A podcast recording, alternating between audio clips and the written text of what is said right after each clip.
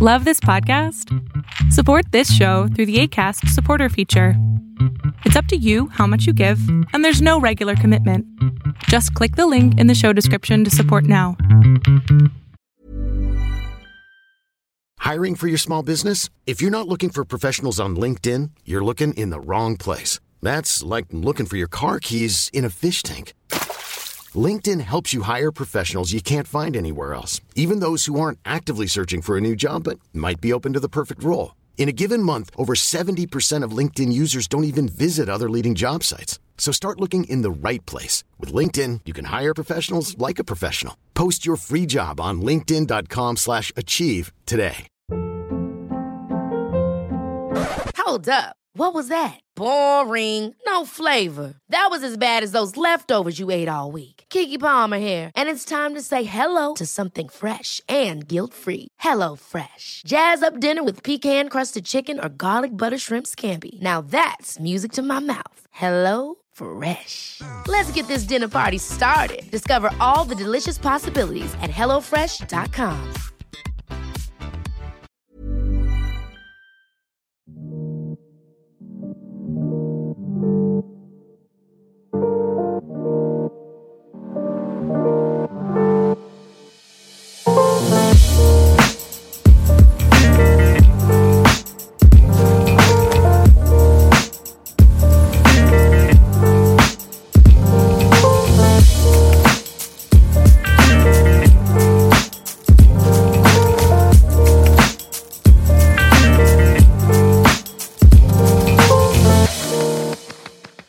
Pinnacle, 2004 to 2008, proved Will Smith could make blockbusters out of any genre, budget, or story, as long as his name was above the title. On the third edition of Getting Willy with It, we dig into the first animated film, second Oscar nomination, first romantic comedy, and first superhero film of Big Willie's career. Is this the defining era of one of the most successful careers in box office history?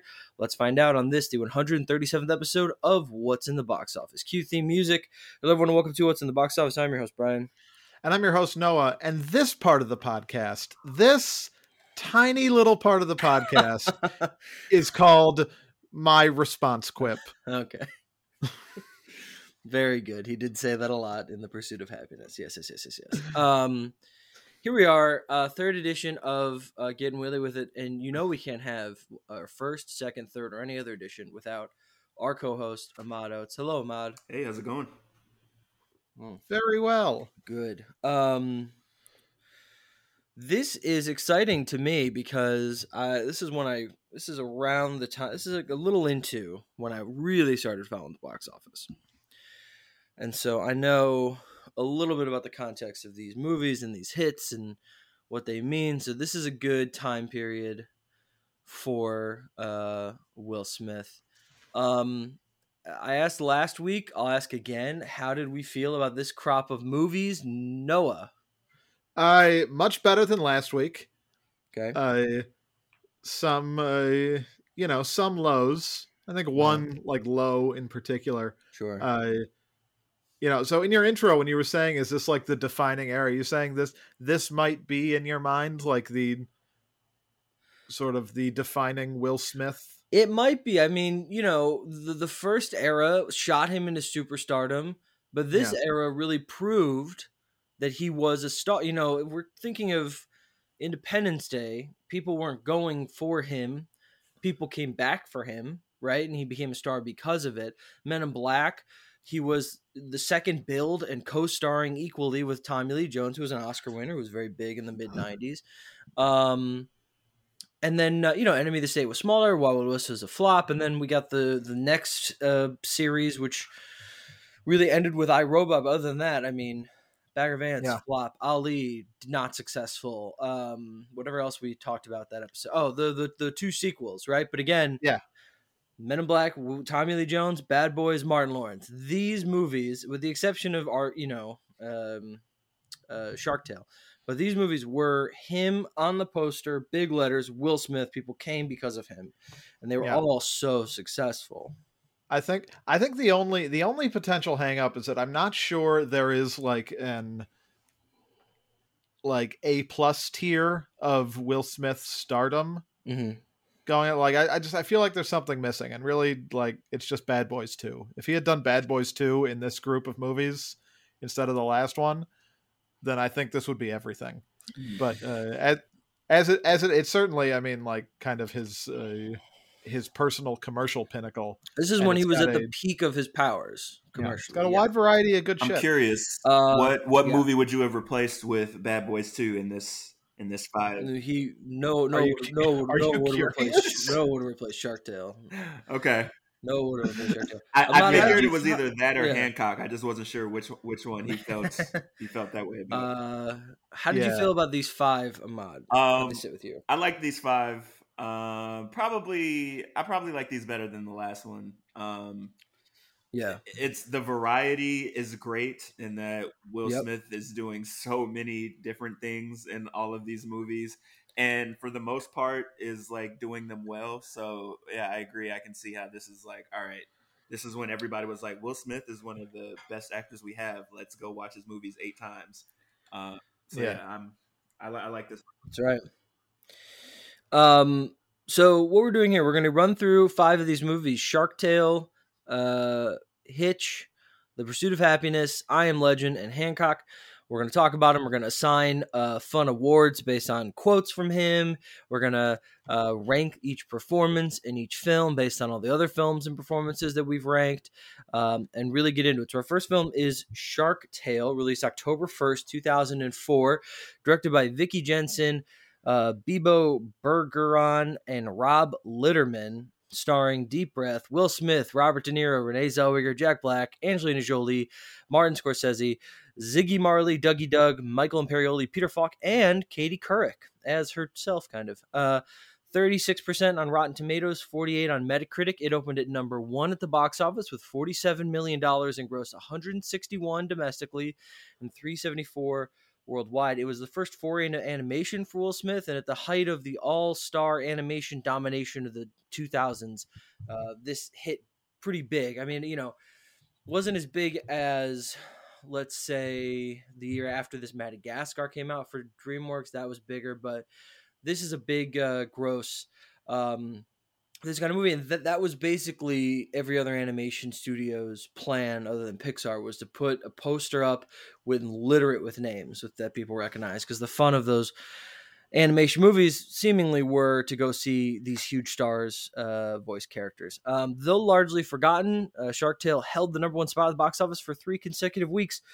Uh, I saw Shark Tale in theaters. Did anybody else? We were 13 at the time. definitely not No, no, I did not. Wow, uh, definitely not. What you have against Shark Tale? Are you too too good for animated films? I just know that I would not have gone to see this in the theaters Okay, I saw. There's this in certainly a world in which I would have gone to see this in the theaters, but I, Uh-huh. I did not. I saw this in theaters probably opening weekend. Uh, I would guess. Um. All right. Well, then let's talk about it. I know how Noah feels, so I'm going to start with Ahmad. What did you think of Shark Tale? Um, Shark Tale was okay. Um, I Mhm. think at this point we had seen so many good animated movies that the bar was was very high. Um, Yeah. And you know the excitement was also high because Will Smith had never you know been in an animated movie, so I was like okay, let's see what he's got. And I thought I thought he was. I, it's it's hard for me to judge a performance of voice actors because it's like it's just his voice, and I I, feel like I heard all the right things uh, from his voice in this movie. But as far as the movie goes, it was just okay. You know, I, I liked the plot. I liked the the humor and the wit that the writers kind of you know injected the movie with. But you know, when I pull out my list of animated movies that I'm I'm gonna go watch when I'm in the mood for one, Shark Tale is not gonna be in the top ten. Yeah, you you you mentioned that that we we already had a huge pedigree for you know good animated movies. Uh Finding Nemo, which was made concurrently with this, they're made at the same time, came out like 18 months before. The Incredibles was going to come out a month after this. Like literally 30 days after this, The Incredibles would come out. Um, DreamWorks Animation, they had done three years earlier, they had done Shrek. And then God, I don't even remember what they did after that. But uh before this, but I feel like this really set them off into um, uh, making these. This might have just been like the catalyst for them making these kind of movies. I'm gonna look up their filmography real quick.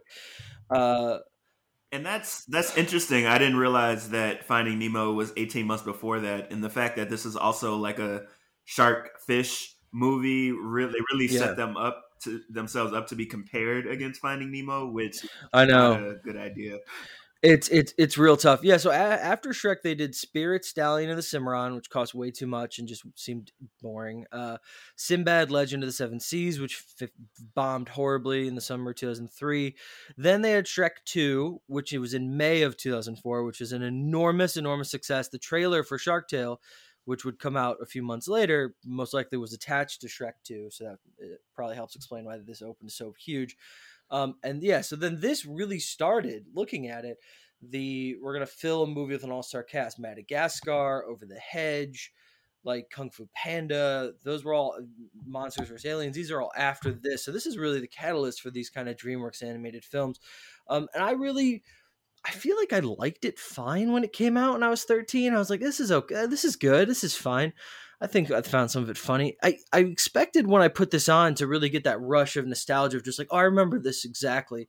And it never really came. I rec- I remembered sequences, but nothing really was like, oh, wow, this is crazy. I remembered this absolutely. So I it didn't make that much of an impression. I also find it really boring. I find the Yeah. story really boring. I find the characters really boring. Angelina Jolie had so much more to do in my head than she does in this. I forgot I completely, completely Renee Zellweger was in it until they showed her name. And I was like, Renee Zellweger? No, no, Angelina Jolie is in this movie. um, I forgot how big of a role Scorsese had. He's in a lot of scenes, and uh, and yeah, it's just fine. I I didn't remember at all that Jack Black had like an Italian accent in a weird way. I thought he was just doing a high voice.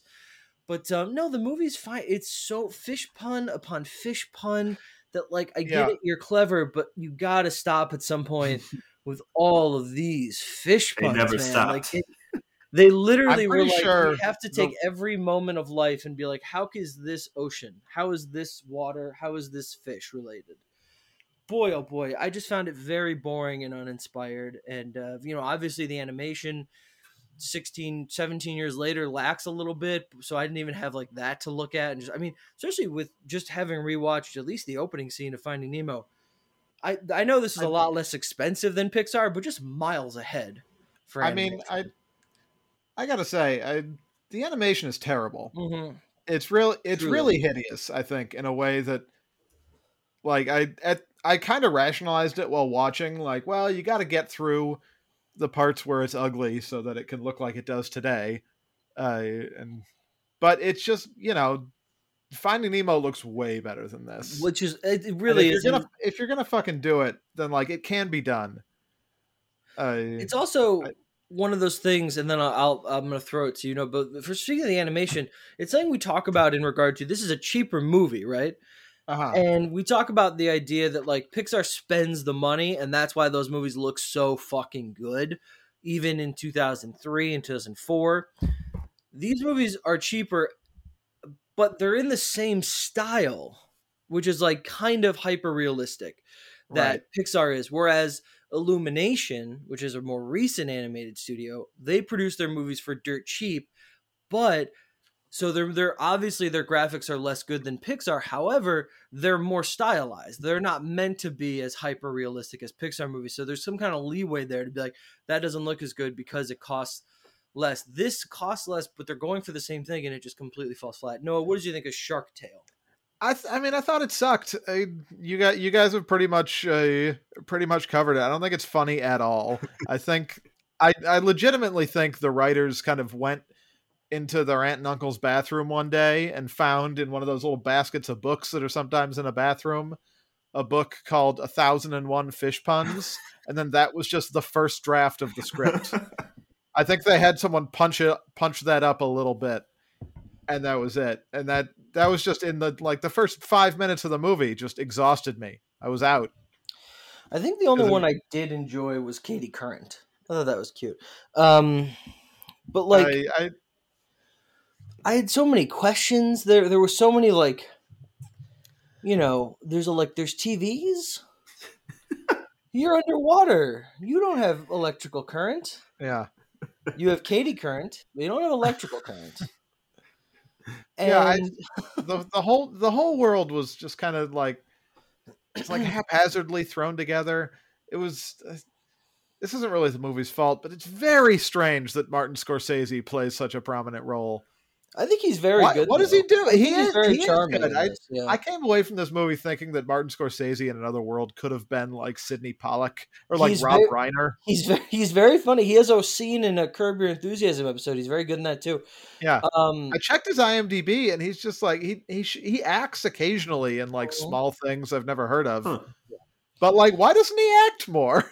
He'd I don't know. He's good. very. He's probably the best uh, voice acting performance in this movie. Renee Yeah. Zellweger, I also found uh, energetically entertaining. She, Yeah. she like everyone else is very low energy. Even Will Smith is very low energy I- in this for somehow. Was she And, like, Angie? Will yeah, Smith- I She was Yes. Angie. Yeah, yeah, she was the one who was in love with him. You know, Jack Black and Will Smith in an animated film should be bouncing off each other. They should be rat a tat tat. This is Yeah. This should be a, a, a pro match of tennis, and yet there's no back and forth that creates any kind of charisma together, and it's yeah, very I don't. Uh, like I it's a agree. I- I- Godfather I- parody. That's weird. Like, why are you? just didn't really buy like the the relationship between those two at all. They're just suddenly like best friends. And and the ending, it just wraps up immediately and so neatly. Wow. Yeah, no, I, I I thought the whole thing was pretty weak. Oh, and I, boy. I All right. Just to, to touch on Will Smith because Sure. that's kind of what we're doing here. I really don't think the animated format does him any favors. I Mhm. don't know. I don't know exactly why, but I really didn't think his particular sort of like charm and charisma came through. Are you and, sure they, uh, they even gave him fins for his little ears, so it Yeah. could look a little bit like Will Smith? Uh, Um, uh, bad. Ahmad, you've seen Spies in Disguise. That's his second animated film. Came out last December. Are we? Uh, are we, is that? Should we expect something better than Shark Tale in that? At least. I think so. I mean, a- alone the animation is is way better, and I think that Sure. um, Will and uh, Tom Holland, I, I like both of their performances in it. So, a- at the very Okay. least, you you may not think it's a great movie, but you'll think it's better than Shark Tale. It's it's not as boring as Shark Right. Tale is. Yeah, this is I'm I'm I'm one for nostalgia. No one knows this. I can watch something that I watched as a kid, and even if it's bad, be like that was enjoyable. This is one of the rare times where I went, oh, I never. Even though I'm like, this is taking me back. I never want to touch this again. This is this Yeah. can go away. Um. All right, uh, star rating uh, out of four. Uh, no, you're gonna hit it the hardest, I think. So why don't you go first? Probably. I'm gonna give it one star. Okay, I'm on. I gave it two stars. I'm gonna give it. I'm gonna give. I'm gonna give it one and a half. I think right now. That's how I feel All about right. it. That's pretty much my- the, uh, my gamut of acceptable reactions. I think. I think my Letterboxd has a different rating, but oh well. Oh, that's out of that's out of five. So yeah, but I you got a four you gotta- on Letterboxd. No, I'm kidding. Okay. I give it four.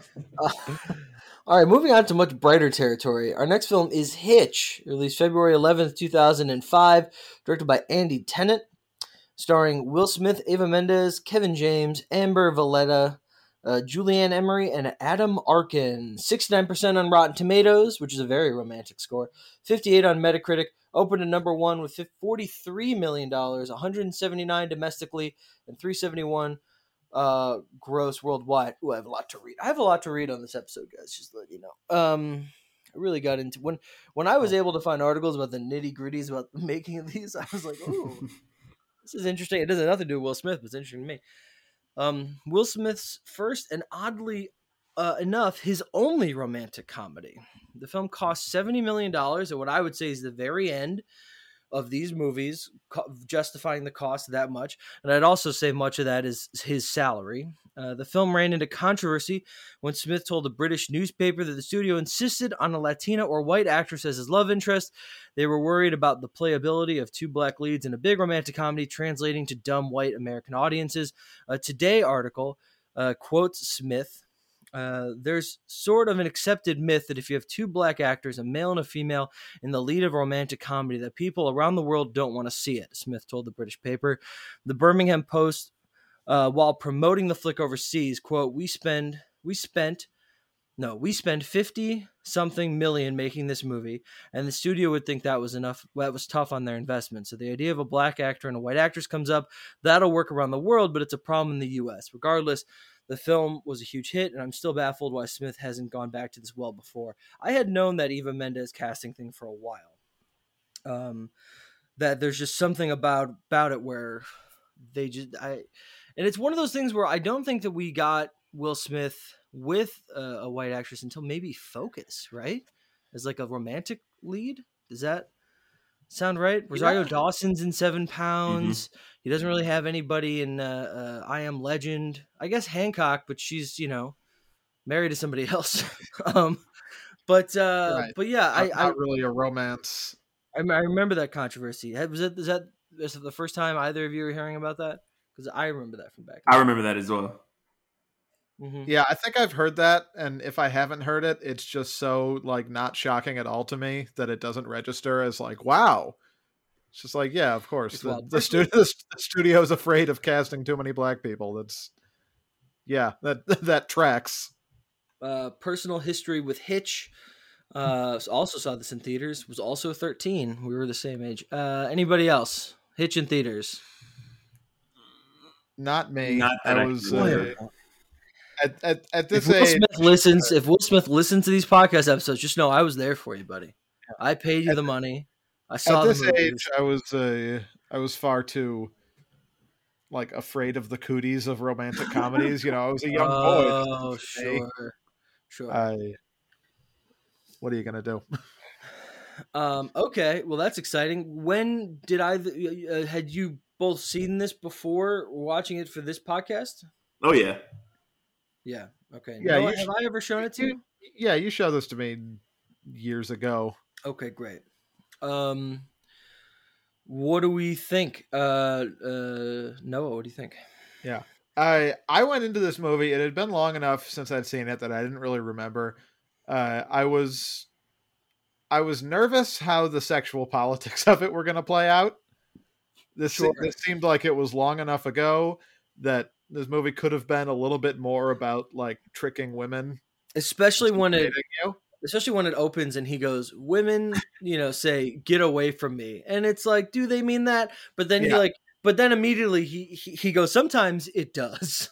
Yes, sometimes it yeah, means seriously back off. But sometimes you try. I'm like, okay, thank God. He at least was like, listen, if they reject you, just keep going, my man. I'll tell you how. But uh, yeah, the, the whole movie kind of kind of walked that line, but I think stayed on the right side of it pretty much the I- whole time. I agree. Uh, and I was very relieved, but I I was just kind of in that opening montage was just a little like tight in my chest of like, oh god, where's this going? I, but no, I thought it uh, that all worked out, and so I thought the movie was uh, was a lot of fun. You really you really can't go wrong when you start like just the premise of your movie with Will Smith is the coolest motherfucker in the world, yeah. and he is going to use that force for good. and Ahmad, that's just that's basically what the movie's about. It's great. what'd you think? Uh, yeah, I also like Hitch. Um, so at this point, um, I had probably been long into my my love of the TV show King of Queens. Um, Mm, as, as a, someone who didn't have cable growing up, my TV stayed on uh, WCIU channel 26 for the Chicago folks. The U. of course.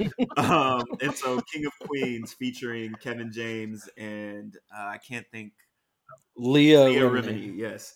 Um, and Patton Oswalt yes, and that other yes. guy. Jerry Stiller. Love that show. Oh, sure. Um, really liked Kevin James. Um, so I was excited to see Kevin James in a, a co-starring role in this movie, and I thought that he was he was pretty decent. Um, Will Smith was was good in this. His charm, um, his natural charm that he's shown in previous movies, they just let him they just let it ooze through the screen. They were like, just turn it up to a hundred, do what you got to do, and I think it, it was very successful. I liked the premise of it. Um, I thought Eva Mendes's role almost as like a, a counter to Will, where he was like trying to work his game on her, but it wasn't all the way working. He had to kind of like tighten it up um, to get through to her. I love the the plot development that was like predictable, where it's like this is all going to go bad at some point, and then it'll come around at the end. You know, the romantic Sure, sure, sure. Um, Yeah. but I thought it was I thought it was done well. Yeah, I, I like Hitch. I think it's a good movie. Uh, I think Hitch is a damn delight. I but before I get into it, I do want to. You said I'm not a big Kevin James fan, but I, I did used to watch King of Queens occasionally. But um, I don't think I've ever seen. I don't think I've seen eighty percent of his theatrical movies. But you, uh, you mentioned that you liked his co-starring role in this. I think that's key. Co-starring. I liked this amount of Kevin James. Oh, this was a good role for him. I thought he did very well with the physical stuff in this movie um, him skipping the inhaler. That's it was a great skip. I don't know how many takes that took, but it really got a good bounce on it. Um, his dancing, I mean, whatever, that's all fine. But I, there are a lot of little bits um, that work really well. I mean, it's it, it is a very romantic comedy plot. It reminded me of How to Lose a Guy in Ten Days, where they're both writing competing articles about each other Mhm. Yeah. s- kind of turns into that when she realizes he's the date doctor except she doesn't like t- kind of pull him along but i just got that especially when she was a reporter and was like looking for the story i got that feeling but um but i mean he's just so good. I it, it is crazy he hasn't done another broad romantic comedy. It is he's so good in it. He's great to look at. He's great romantically. He's great with the dramatics. He's great with the comedy. He's he's built for this. And he did this one thing and it works so so well. Eva mendes is very good in it. It's very charming. Her reaction to the uh, ellis island thing kills me. Mm. her just screaming at the book is very funny to me and then him just cutting and him just going it said the butcher of gadiz i just thought it was his occupation i remember that in the theater still and that getting a huge laugh from the crowd um it's a great like cut and then delivery of that Pretty dark joke too. it is yeah. and then he mentions it Yeah, again he later. throws it in her face. Yeah, he throws it in her face. Yeah, when she's when they're having the food fight. Um, uh, the premise is great. I had a thing thinking about it today, where like you know he's going through this um do's and don'ts, and we believe him because he looks like Will Smith. So like this advice, we're like, yeah, that makes sense. That is good advice. But it was written by like a forty something just Hollywood schlub who writes screenplays. like his be like, this is what you do. You come ninety percent in, and she comes to find something. And you're like, huh? Yeah, I get that makes sense because then you she know, and Yeah. then you, oh, you no, I never knew that. yeah, and then you want her to, and then you want her to meet you, and then you're like, wait a minute, this is just some guy who wrote this at his desk because he was getting paid four hundred thousand dollars to do it. Like it's that it means nothing what he's saying. Um, the movie is long, but uh, it never drags for me. I find the music great. I love the opening montage. I texted you guys about this, but ooh, we played several times throughout this. is is just synced with this movie for me. The ending dance montage is a blast, even if it's very like I don't know, gauche. It's a little extra. It doesn't need to be there, but it, they, they they all look like they're having a blast. And um, now that we've got love is a great song to play during that, and uh, it's a ton of fun. The Kevin James stuff, you you buy that she starts to like him. Um, I laughed. I've seen this a thousand times, and I laughed out loud once during this, which is impressive because I don't usually laugh out loud during movies I've seen when I rewatch them. But when uh, when Will Smith says something where he goes, um, where he, he he mentions Kevin James is built, but he means it in a different way. And Kevin James looks at him, and it's a close up of his face. Kevin James just goes, "I know I'm heavy." Yeah. it's just very funny to me. he goes, "I forgot what the line is," but he says something like, "You know, it's a little out, it's a little big," and he goes, "I know I'm heavy." It's just very funny. Um, it's great. Will Smith's hysterical in it. The the allergic reaction scene is is is a lot of fun. Uh, I want to ask Noah. Yeah. I know you have a problem with this in romantic or just comedies, but especially romantic movies in general.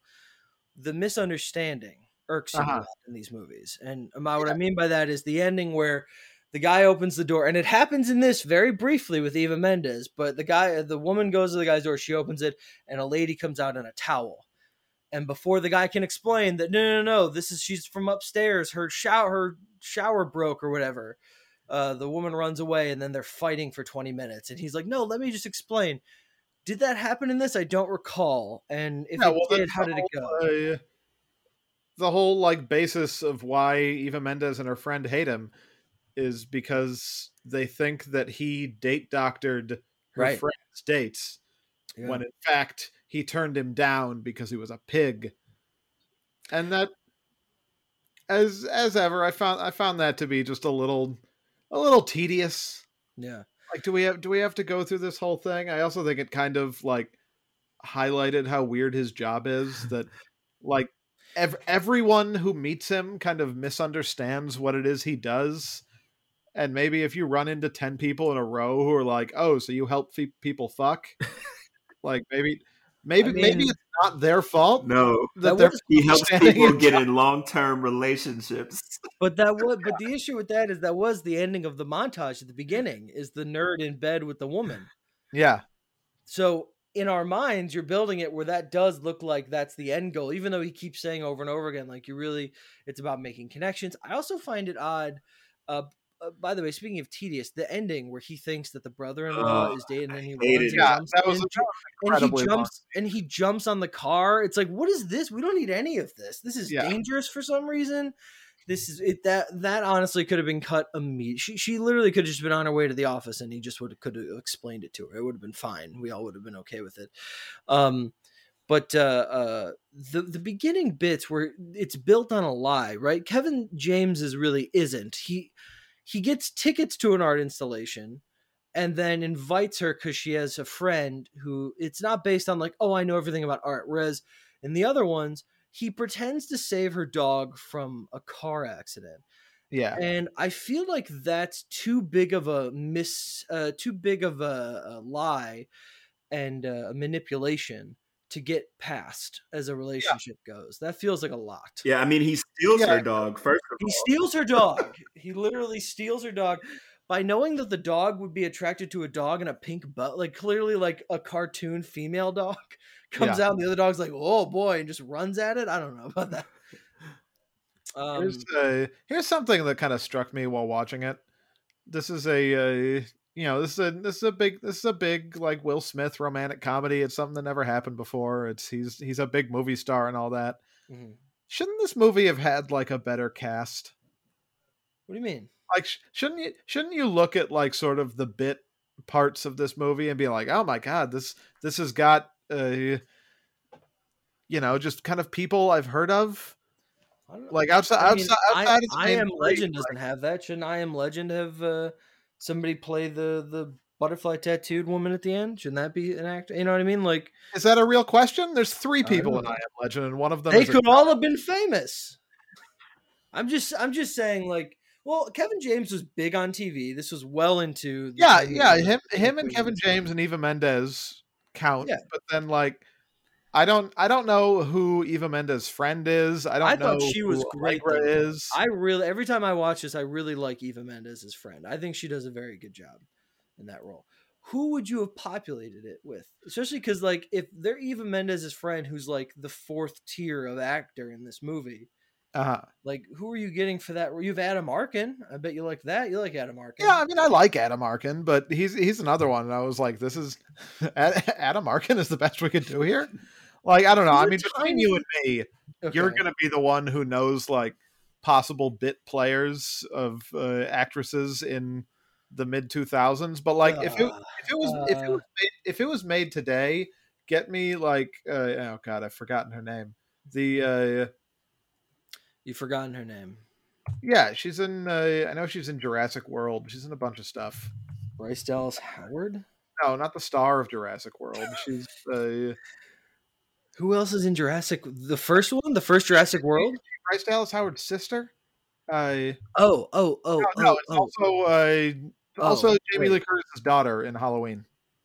Judy Greer. Judy Greer. Sure. Yeah, get me get me 2000 uh, the early to mid 2000s Judy Greer. could have been Kathryn Hahn, but you okay? Sure, sure, sure, sure, sure. sure. Yeah, or Um, like a Kathryn Hahn type.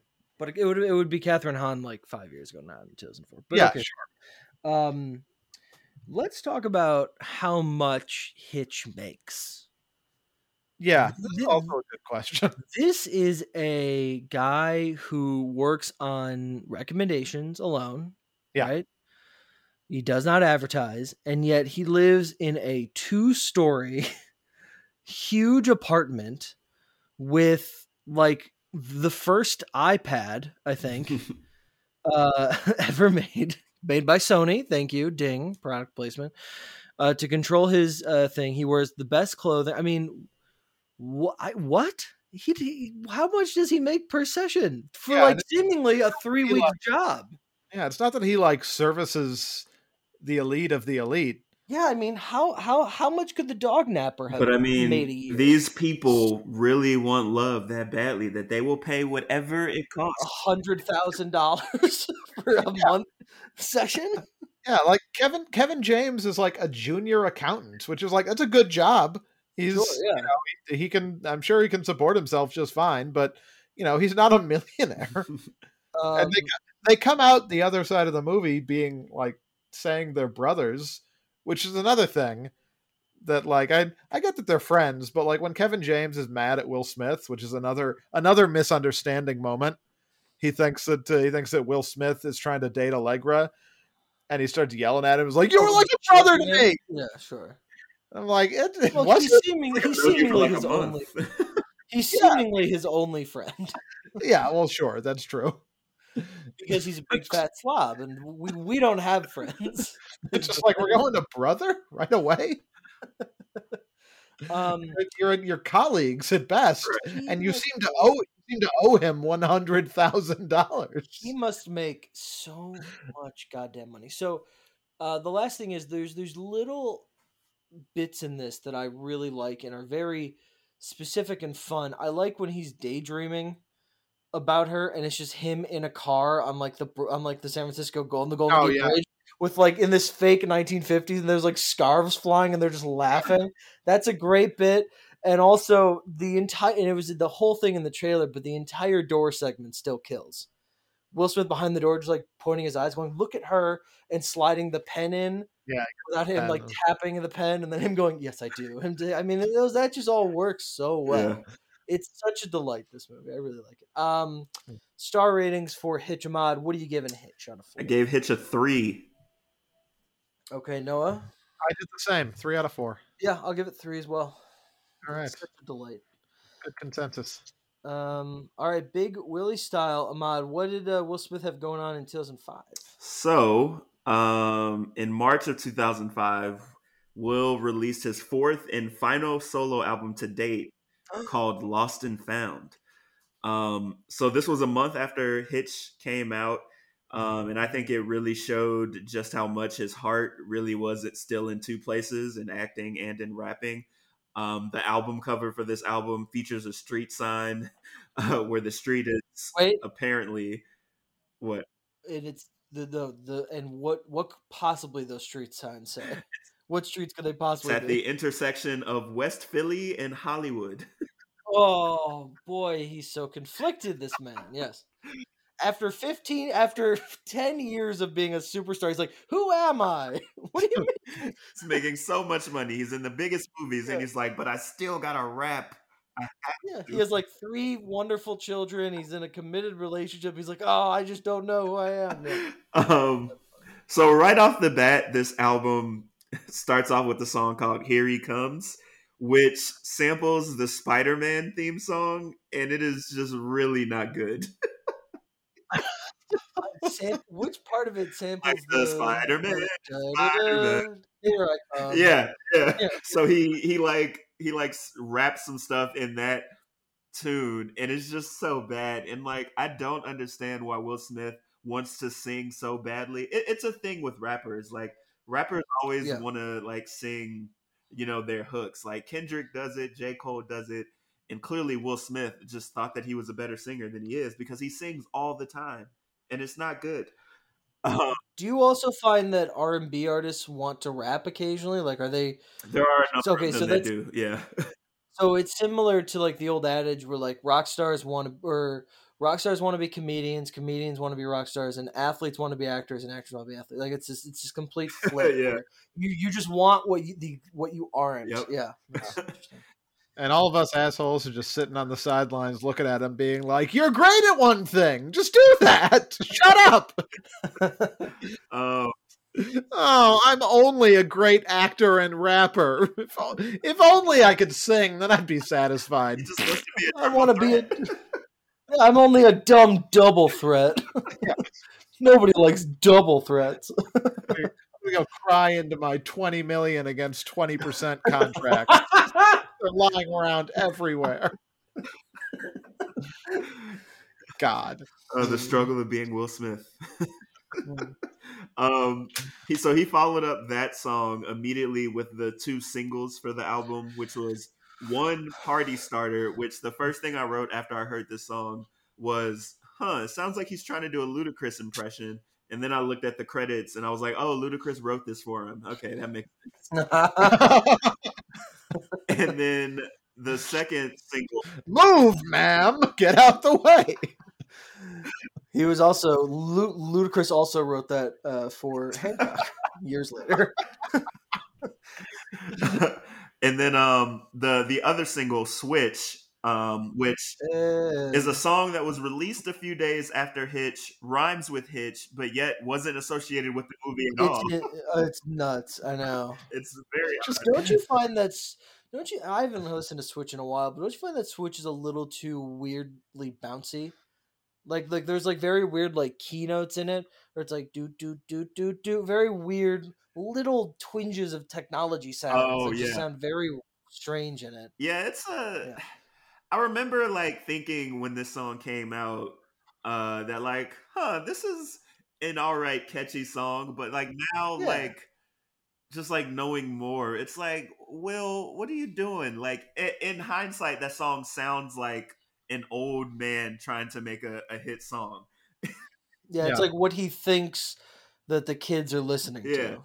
It's like this is it, right? It's like, well, I mean, you're close, but It's- your heart's in the right place, but not quite. Yeah. Yeah. He's still just doing his same sort of shtick. Mhm. And he was like, I'm just a young guy. I want to fight Mike Tyson, etc. Yeah. It's like, it's like, it's like, listening to Weezer today. Mhm. Yes. And like yes. We- Weezer started out, they were just a couple of young guys just like doing bits, being like, "Aren't we nerds? Isn't this fun?" But now they're like in their forties at least, and it's just like you got, you guys, you guys should grow up a little bit. This is weird now. and um and Switch was like it was weirdly a successful lead single. It became a top 10 hit in multiple countries. Uh it's very memorable because of how catchy it was and like I can't help but think of the dance that he, was created to go along with it with the clapping. yeah. I'm kind of doing it. I only can't see it. I remember it exactly. Um, From the I, I don't remember it exactly. I remember the dance happening. Mhm. Yes. yeah. And um I feel That's- like the excitement from Switch is where the excitement ends on this album. Like this is the album that I thought his last album, Born to Reign, would be. Like, there's nothing particularly wrong with Will's rapping. His flow is still solid, but thematically, he's got a lot to get off his chest. Um, he wrote a song about an old flame who's really into Jesus now. He disses the entire rap game because he says they all sound the same. He disses people who have criticized his music. Um, it just it doesn't seem like the things that one of the biggest actors should be concerning himself with. it like really seemed beneath him at the time, but yet it really Yeah. bothered him enough to make a whole album about it. So you know, I I I know he's not done making music. He you know he had that big song for what the World Cup or whatever Mhm. a few years ago. But uh, and speaking of that, he's always been big worldwide. I feel like a lot of his singles have been with people who are huge in other countries Yeah. recently. Yeah. yeah, he's very much still relevant in other countries. But do you think he has like a the the want, or do you think he even has like another like one last thing as like an old man Smith coming back to the music game? Does he have that one? You know, Nas is still making music, Dre's still making music. I know they've kept making music. Sure, yeah. Does, does, does he still have a music to be murdered by to come? Are we expecting that? I don't think so. I would I would bet that he throws that focus into movies rather than music. Like he he tries to knock something else off of his his acting checklist before he he goes back to rapping. I think I I would guess that he's probably done for the most part album wise. I mean, he did do a feature uh just last year on a Joyner Lucas song. Yeah, very, very, very good. Very, it was like a response. It was a response Yeah. song, yeah, to his to Joe. Yeah, that was a good song. I but that. as a like as far as like a whole album goes with a concept i i just I, I think he should leave it where it is like i think you just gotta go out on your past successes don't try and create any new ones as far as rapping is concerned um Yeah, I think, He I also- think rap's probably just too big now. yeah Like it's Yeah, it's it's too like it's like the it's like replaced rock music basically just in the like They've culture. switched, right? The idea of Yeah. like, you know, you, you the public consciousness can name way more rappers than like rock groups, whereas like in like 2002 that might have been different. Mhm. Yeah, Um, and and like if, if of Will Smith is gonna, Go ahead. oh, I was gonna, if Will Smith is going to be putting out an album, it's going to be like a big deal. Yeah. Can't just be like, oh, some little thing. Like he's he's a big fucking No. star, and I don't I don't think I don't think you can just I don't think you can look at the list of upcoming releases like, oh, what what do we got this year? Oh, Kendrick's got an album. Ooh, new J Cole coming saying. out. Will Smith. You know, it's one. It's work. one of those. It's one of those things where like. Even in the Joyner Lucas song, he mentioned passing the baton to Joyner, like that idea of passing on the next generation. But I feel like if, if he gets like a high profile feature unlike I don't know, like a J Cole record or like a like a, a, a Travis Scott record for some reason, just like a very high profile person, that could lead to something. I don't know, but it's interesting that you think that maybe once he levels past another point in his career, you know, wink, wink, Oscar, um, he might be more settled down to to do something else. Um, I don't know. That's what we all said about Leo, and he hasn't put his rap album out yet.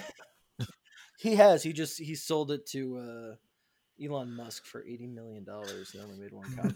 he was a big fan of Wu Tang. Um, our next film, The Pursuit of Happyness, released December fifteenth, two thousand and six, directed by Gabriele Muccino, starring Will Smith, Jaden Smith, or Jaden Siri Christopher, something long name in the credits of that. Uh, Thandie Newton and Dan sixty-seven percent on Rotten Tomatoes. 64 on Metacritic. It opened at number one with $26.5 million. And thanks to those sweet, sweet December uh, box office legs, grossed 163 million domestically and 307 worldwide. It earned Will Smith his second Academy Award nomination for Best Actor. Um, it was his first straight drama since Bagger Vance, and it made bundles of money, proving that at his height, he could hit any genre and any audience. Personal history with the pursuit of happyness uh definitely saw this in theaters. I think it might have been in arizona. I don't remember but i definitely saw this in theaters. Anybody else? I also saw this in theaters. Yeah? I uh, I saw this one in theaters, and then uh, never since then until yesterday. no i have a vague memory of like you me and your dad going to see this Yeah, I think that uh, I think that happened. yeah like i dragged you to and i just was like this is and before i realized that's not the right crowd for this movie Maybe I don't know. I remember. I remember liking. it. I remember coming out inside and being like, "That was that was really good." And also, like, I don't remember how I felt then, but going into it yesterday, my memory of the movie was Mm. that it was just like an hour and fifty eight minutes of crushing sadness, Yes, yeah Noah and was then- and then two minutes of triumph. I felt the yeah same no way. I, I i also i had a similar feeling where i was like wait a minute this is i gotta prepare myself this is gonna be sad and then when it wasn't i was just kept waiting i'm like well i did feel like it was sad and no one knows that i have this thing where i should find a term for it where if if, if somebody is like i don't know no how would you describe it You're just thing. you're you are very uh you're very empathetic to people in movies that don't have much money and that like and that's actively feel- affecting them. Right. Or like yes, sure. There, there's Yeah, an like example. The example I give is in a movie called 99 Homes, which is about um uh the people in like Florida who evict people who can't pay during like the cl- uh, mortgage crisis uh, in like 2008 the financial stuff um and there's this guy who clearly has some kind of uh, memory uh thing and they they're evicting him from his house and the it's uh, Andrew Garfield who plays like the new guy like brings out a chair and sits him down as they're just pulling all his belongings out of the house. And Andrew Garfield's being like can I call anybody? And the guy goes my son I don't know his number I don't know his name. And he's like is there anybody we can talk to? And this guy is doesn't know what's going on. Why are you taking everything out of my house? And they're taking his house away. And I, I was sitting next to Noah and I had to put my my head like into Noah's shoulder. I was like, I can't watch this scene happen, even though he's an actor and these are actors. uh, This happens and I can't do it. So I was very worried about this scene, mainly for the bathroom scene where he has Yep. his foot on the door. Yep. That crushes Yeah. me every time. See, I would I would think the bigger example from this movie is when the super executives like, "Hey, you got five dollars?" Yeah, that's it's like, all tough for me. Noah, this movie's all very tough for me in certain places. Okay, the kid losing his action figure, it's his only fucking possession on earth, Noah. Yeah. Um anyway, uh I definitely cried when I saw this in theaters. I didn't this time, but I cried when I saw this in theaters. Um but uh, okay, so we've all seen it. Uh Noah, how did it hold up? What did you think? I thought it. Uh, I thought it held up very well. It was, uh, you know, after expecting just so much misery throughout the whole thing, I was pleasantly surprised. I think to find that it wasn't really like it was. It was certainly dramatic and like the stakes were high, but I thought the whole movie was going to be the bathroom scene Yeah. where he's like, "We have we have nowhere to live and no money, and I'm just hanging on by a thread." And I thought the uh, the movie the movie like kind of undercut all of that. Uh, I think on purpose. I think a big part of it, like normally I don't like narration in movies, but I think the narration in here was kind of key.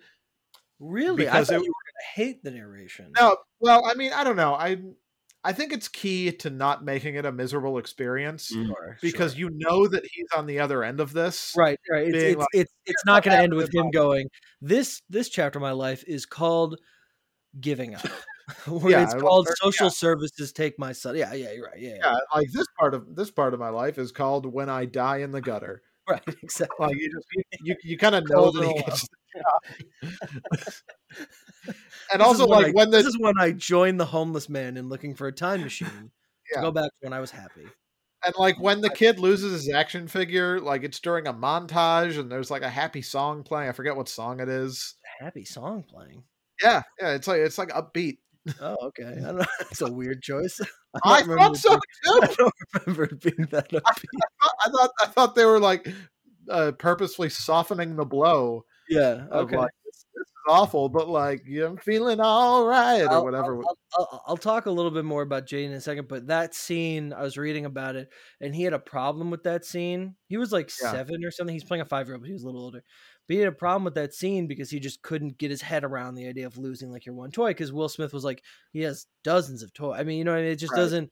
He really had to like figure out why he would be. Cry- it was it was this thing where he was like, I mean, he has plenty of toys. I don't know. He really was at hard time wrapping it. He did a good job though. He looked like he was upset. Yeah. it, but Yeah. All right. Uh, I just I just looked up the soundtrack. The song either actually is "Feeling All Right" by Joe Cocker, uh, or I'm pretty sure it was Higher Ground playing at the time. Uh, remember. the Stevie Wonder song, and it was just like on on the one- on the one hand, I was like, okay, this is good because I don't I don't really want to just kind of sit here and live in this small child losing Captain America Sure. and his father just being like, shut up, get on the bus. Oh, when he yelled, I have a "Shut up," dollar, and we need to go to the homeless shelter. Unreal. Uh, but on on the other hand, like looking looking back on it, I, d- I do I do think that maybe the movie was a little too like oh no don't be too sad like don't worry about it like a little too afraid of of really leaning into what was going on. But overall, I thought it was good. Okay, great. That's fantastic for me to hear. I thought Will Smith in particular was very good in it. Oh, we'll talk Like about into, that yeah. very much Yeah, so. Uh, Ahmad, what'd you think of The Pursuit of Happyness? Uh, love this movie. I own this movie on DVD. Um, Me I watched it a number of times.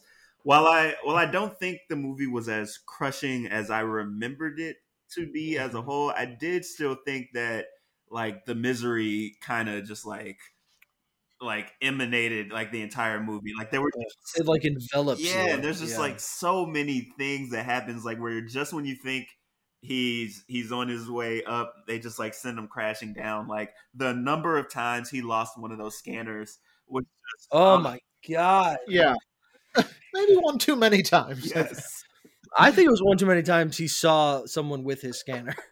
yes, yeah, that's that's a good point. Big San Francisco is. Francisco's pretty big.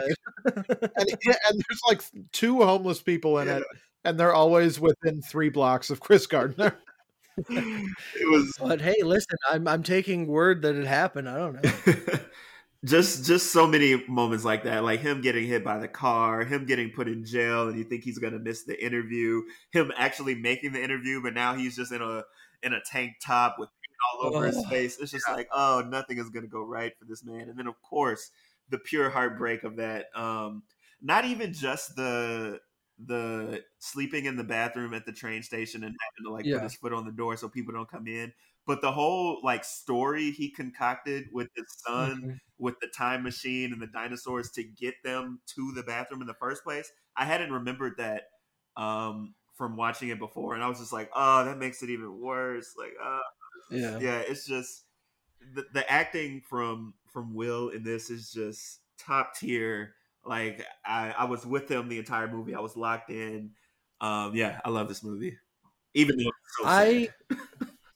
I, I, yeah, it was very sad for me. Uh, even though I knew it, it, you know, even though again it wasn't as sad as I remember, it still uh, was very upsetting in parts. I forgot about this. This, unlike Shark Tale, was one of those where it all came back to me. The uh, him like slowly piecing to fixing up the unit.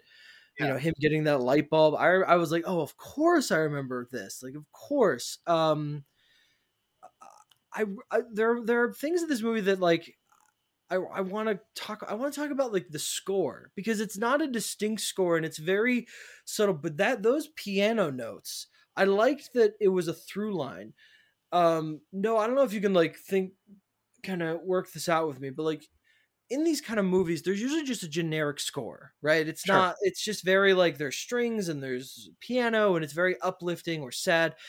The fact that they had these few notes made it seem like a theme of the movie and i really enjoyed that specificity of the music in this.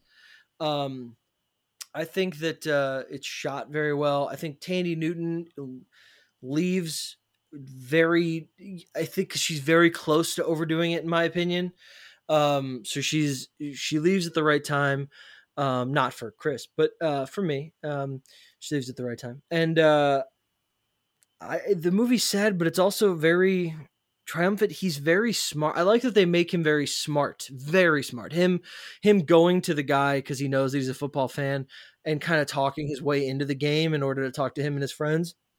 that's great.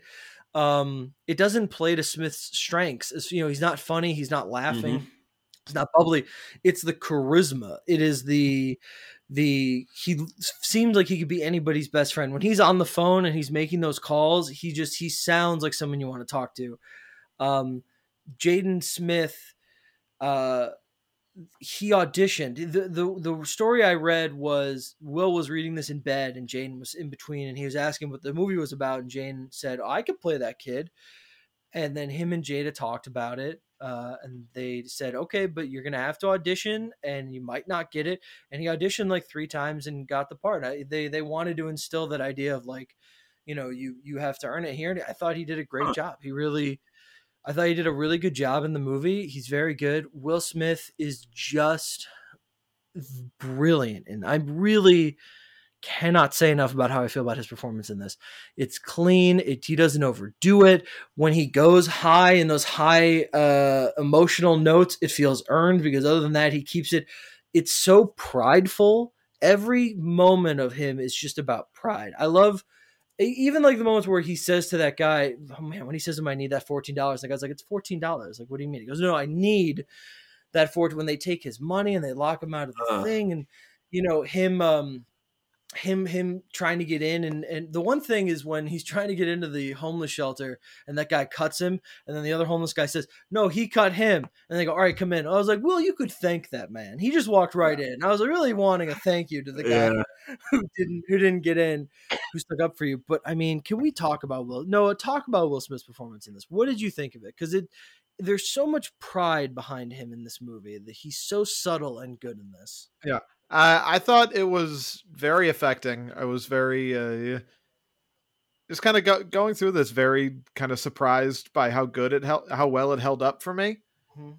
Uh, you know, I think in his dramatic roles so far, uh, I won't I won't even really count Bagger Vance, but you know, in in Ali, in Enemy of the State, I think you can you can you can still tell, or at least I can I can still tell that this is like a a big brash movie star kind of trying to do drama. And there's like it's it Yeah. felt it feels like he's like putting on he's putting on an affectation of like I'm I'm going to be a serious actor. Right. And I think this is the first time that he like completely succeeds at it for me Yeah, at he- least. he disappears in this to me. Yeah, he really uh, he really sells it very well uh, and I just I I think it I I think it just peaks at the end when they offer him the job Oh my god. and they're like, "You still want the job?" and he's like, Oh. "Yes, I do. It's, Him- I do him- want the him- job." him Excuse sitting me. there and holding back tears and just Yeah. being like mm-hmm, mm-hmm, just like taking it oh my god yeah i i to this day i haven't seen this movie in years i own it on dvd as well but I'll, i can picture the clap in the street entirely Yeah. just that silent clap above his head it is Yeah. so triumphant I, I Was it as was it as hard as you thought it would be? It was harder. It was Oh, very hard. it was very hard was it as hard as Give me the job, please. when do I get my first paycheck? yeah. Yeah. Can I get in advance like three months? Is that possible? um his, you know, the urgency of it, right? The urgency of the whole movie is him trying to get a job, him staying ahead of the people that he owes money, him getting his machines back, him selling his machines, him doing the Rubik's Cube in the car, knowing that like this is taking up time but it, it's he thinks it's what get, what's going to impress this guy because this guy's trying to talk. He's trying to pitch himself to this guy, and it's not working. This guy's obsessed with Rubik's cube, so he takes it and does it. And there's moments where he's like looking ar- looking outside, and then when Yeah. he gets when they stop in front of the door, he really is like, "Hold on, just focus." Like there, there's no reason for that. It's all in his face. It's not expressed. They don't explain it. That's all his acting. He is so good in this movie. He's him like saying I'm sorry and running. By the way, if I'm running down a park and that guy's going down the street, I'm gonna turn around and go the other way because that guy's gonna Yeah. have to U-turn, just turn around. now I have yeah, for real. Stop running in the same direction as the car and go the opposite direction as the car. Um, you know, him saying I'm sorry, him eh, him making a burger, just like watching his kid it, he can't even eat. He's painting. Uh, him going to jail, him saying to that woman, "I take care of him." I mean, it's just. Oh, it's, I feel like it's so one of one of the most important like aspects of this movie that really was just like is one of the reasons why I really like this movie is that throughout all of the despair and like struggle that his character went through, like his success at the end was earned. Like, you know, there's a lot of movies like this where like, you know, the success or that comes at the end of all of this in the movie was like a handout or was given to him, but like everything like he earned it. Like um doing the work, uh making sure that he uh well what did he do? Like he never hung up the phone so he could get more time to Right. To make calls. minutes, yeah, yeah. doing all the the extra things like him getting that stockbroker job was earned. And I, I think that's what makes all of the the terrible heart heartbreak throughout the movie worth it in the end. It's just like, wow, yeah, like he really he really succeeded. Like he did that. Yeah, even when the guy gives him like that extension to call because he's like, I didn't realize he was unpaid. He earned it because of how impressive he was in those meetings and how much he impressed them. Like that's not them just being like, we feel bad for you. They're like, no, no, no, we think you might have something. And so yeah, by the end of it, when they offer him the job, you understand why he got Mhm. it. And it's not that they're gonna hire somebody because they're like, well, that's sad. He doesn't have any money. Let's give him a job because that would that could lose them money. They need the best person for the job. Um, but like, man, him selling that machine, him putting those pieces together, that guy saying like it's eight dollars, and him being like, okay, fine. When he buys his kid a candy bar, that feels the little moment they really make, and I think it's a testament to Smith and Jaden. They really make those little moments really work. You know, when when when when they're eating in the diner or whatever, and they have a nice moment. When he when he's able to buy him, when Jaden says. Do you want the candy bar? He goes, no, it's fine. And he goes, no, take. It's you know that those little moments of success really feel good, and that that also in turn is what makes the you know them getting kicked out and Jaden being like, no, we can stay here. Him being sick of it makes it hit even harder. It's just a it's a very very well done movie. I do want to say just about the whole Jaden thing, uh, going back. Uh, Oh yes, you don't like child actors. So wh- what what what what did you think of Jaden? No, that's a thing I wanted to ask you. Yeah, that's right. No, I, th- I thought I thought he did a good job. Uh, I th- I, th- I think he was right when he was like, I could play that kid. Like, yeah, you, you you could, you did. You already have like a good vibe with your dad, so that Yeah. works out. I I just I'm thinking of the whole story of like you know you have to try out and you might not get it. Uh, imagine yourself as the casting director. Oh, Of the yeah, Pursuit of Happyness. thousand percent, Some yeah. a sort of like small time drama that lands Will Smith, and he's like, "All right, my son's auditioning. Treat him just like any other small child off the street." Like I don't, I don't think you're gonna. I don't. I don't think anyone in that room is gonna be like, "All right, so who wants to go tell Will Smith that his son sucks?" And that the the role went to fucking somebody else. I can't think of any other children's names. And I feel like if that had happened, Will would have been probably would have been okay with it, but nobody Yeah, in sure. that position is going to make that decision to like. right because they're worried they're going to be Yeah. absolutely. yeah, Uh, because because he's he's he's a capital S superstar. And you're gonna be like, all right, are we gonna risk making Will Smith mad? I don't think so. Otherwise, our movie doesn't exist. So Will Smith was nominated uh, that year against Peter O'Toole for Venus, uh, Ryan Gosling, Half Nelson, Leonardo DiCaprio for Blood Diamond, um, and Forest Whitaker, who won for The Last King of Scotland. And I, I remember understanding why Forest won. He was tr- fantastic in the movie. Um, I liked Peter O'Toole a lot. I really liked Blood Diamond at the time, although you know we all know DiCaprio should have been nominated for The Departed. But uh, I did secretly in 2006 think like I think this is like the best Will Smith can do. Like this is the best pro. This is like the project. I think. To, I really was like, I think Will Smith might should probably win for this. Um, I and think- finally, I think you're right that this is like the best he can do. it's it's and you know that that's not like a slight against him. I mean, like this is his peak, but like this is the performance that if he won, we'd all except for him being against like the last King of Scotland, but. If he had won years from now, we would all we we wouldn't be sitting here being like, "Oh, they gave it to him because he's Will Smith." We'd watch the movie and be like, "No, he's actually really good in the movie." So Yeah. Agreed.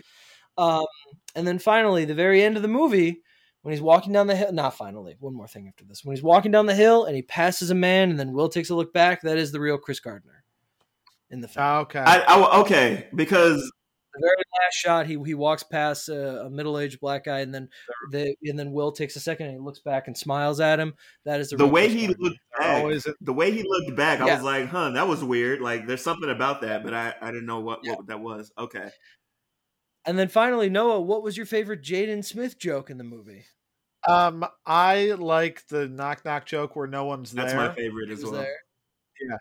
I really like, and I think Noah, because you love to make a meal out of a joke. I really like the uh, the the God joke where he says Yeah, the guy in the flood, and the God goes, "I sent you three Yeah. boats." I mean, you can I- stretch that to be. I do. I do. Uh, I do like that. I just. I don't think that's a joke. That's that's like a parable. Mm.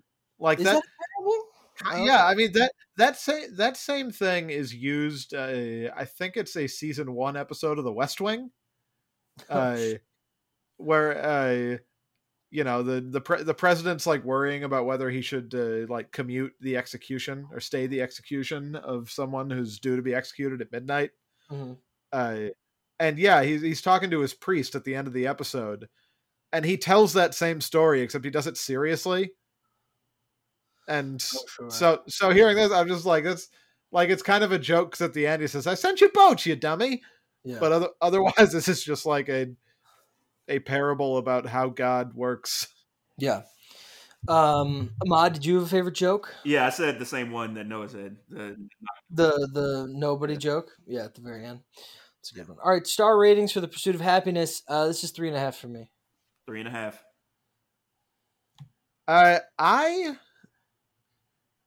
I don't know. I I was I was given my star rankings as I went along. I had marked this down as a three. Mhm. Uh, and I don't I don't know if like I can put my finger on something like missing from it that makes that like makes the movie like really good to me. is it that Dan uh, Castellaneta doesn't do Homer in it? Yeah, that's probably it. Not doing uh, the Simpson character. No, I maybe I was still just uh, thrown off by that one Michael Rapaport scene from Hitch. uh, Wait, what? How did that affect this? just that it's weird that there's one scene where he's like hanging out with his best friend and it's Michael Rapaport, and then Yeah, Yeah, never yeah, it never Oh, never think he died off comes back at all. Uh, Will But Smith, I don't know, Will I- Smith kicked him in the face in the, the Hudson River and didn't jump in to save him, and he died. Yeah. I th- I think I think Will Smith is great and the movie is good, and so I'm gonna stick with my rating of three stars. All right, uh, Ahmad, did you know who Dan Castellaneta is? Literally So- just looked up his Wikipedia, so I know who he is. Yeah. So the uh, the uh, bald guy who uh, who does the the training session who asks Will Smith to get him coffee and goes, "This is gonna be hard." Um, that is uh, the voice of Homer Simpson and a bevy of other characters. yeah, tons of other people thousand other people. Yeah, yeah. He is uh, very, very, very rich. from Chicago. Oh, I didn't know that. That's Yeah. cool. Yeah, he he pops up in weird things. I'm like, you don't need to. You have more money than eh, Will Smith, I think. But it's fun. Oh yeah, yes he does. he has way more money than Will Smith. Yeah, all those people do. Um, Yeah. All right. Our next film, I Am Legend, released December 14th, 2007, directed by Francis Lawrence, starring Will Smith, Alice Braga, Charlie Tahan, and Emma Thompson. Anybody recognize the kid? Bonus points if you did. Yes, Not not oh, well Ahmad, enough. what do you got? That's his daughter, Willow Smith. No, I'm sorry. The the, the boy. Oh, oh no, no, no, no. I thought you were talking about the kid. the he he plays uh, Wyatt on Ozark, which I think Ahmad Oh. watches. Yeah, Okay. Noah watched part of. Um, Yeah. and Emma Thompson. Uh, I, I think I think Ahmad still gets the bonus points he sure does. for recognizing a kid that you weren't even talking about. Well, okay. Uh, 68% on Rotten Tomatoes, 65 on Metacritic. Opened at number one with $77 million, 256 domestically, 585 million worldwide. It was the sixth biggest film of 2007 and the biggest non-franchise film of the year. And without looking at it, uh, very close with Men in Black for the second biggest film domestically of Will Smith's career. Uh, this is a project that had been in development since the mid 90s. In 1997, Arnold Schwarzenegger and Ridley Scott were signed on to do the Wow. film. Budget concerns ultimately doomed the project. In 2002, Schwarzenegger changed his role to producer, and negotiations began with Will Smith and Michael Bay. The project was shelved due to script issues. Smith asked Guillermo del Toro to direct, but he turned it down for Hellboy 2 The Golden Army. Francis Lawrence signed on to the project in 2005 following the release of Constantine, and Smith finally agreed to the project in 2006 with a pay or play contract. And that means he gets paid regardless if they release him from his contract for any violations. So he could like kill somebody and they go, whoop, that uh, voids your contract, goodbye, and then he still gets paid for it. Um, this was supposed to be made after Tonight He Comes, soon to be titled Hancock. More on that in a minute. Uh, until that was delayed slightly, and he made this instead. Uh, personal history with I Am Legend. No, should I tell the story or should I not do to uh, whatever? I no, go ahead. Stories are good. Well, I don't know. I'm gonna text you what it is, and then you can tell me. Okay. Ahmad, what's your personal history with I Am Legend? Uh, definitely saw this in theaters. I feel like probably starting with Pursuit of Happyness was the point where I actively wanted to see every Will Smith movie that came out in theaters. Um, so I definitely remember the incredible hype about this movie, watching it in theaters. I've always liked this movie, Right. but this has also been um the movie that I've been most excited to rewatch because I don't know if it was you two or if maybe it was just somebody else, but I feel like I've heard somebody recently talk about how this is like one of the best either movies or performances in Will's catalog. I think I think that was I think that's what got us started on this during uh Multiplex Madness 2000. We were talking about Yeah. I Am Legend. It was in uh, contention, and we were talking about whether it was the best uh, performance of his. And then you texted us saying, "Hey, wouldn't it be kind of cool for a series, a podcast, or whatever if we just watch Will Smith movies and talk?" Okay, so that probably okay, that probably was it. I was listening to the podcast and heard y'all say that, and I remember I remember to myself being like, "Huh." Like I, I hadn't watched I Am Legend in a, a while. Like it's maybe been at least I don't know, I don't know, ten years maybe. Um, and so I'm like, what am I not remembering about this movie? Because in my head, it had always just been like, like, all right, an okay movie. So I've been very excited to rewatch this because I was like, I gotta, I gotta go in this with, with a fresh mind to see to see what's up. Noah, did you get my text?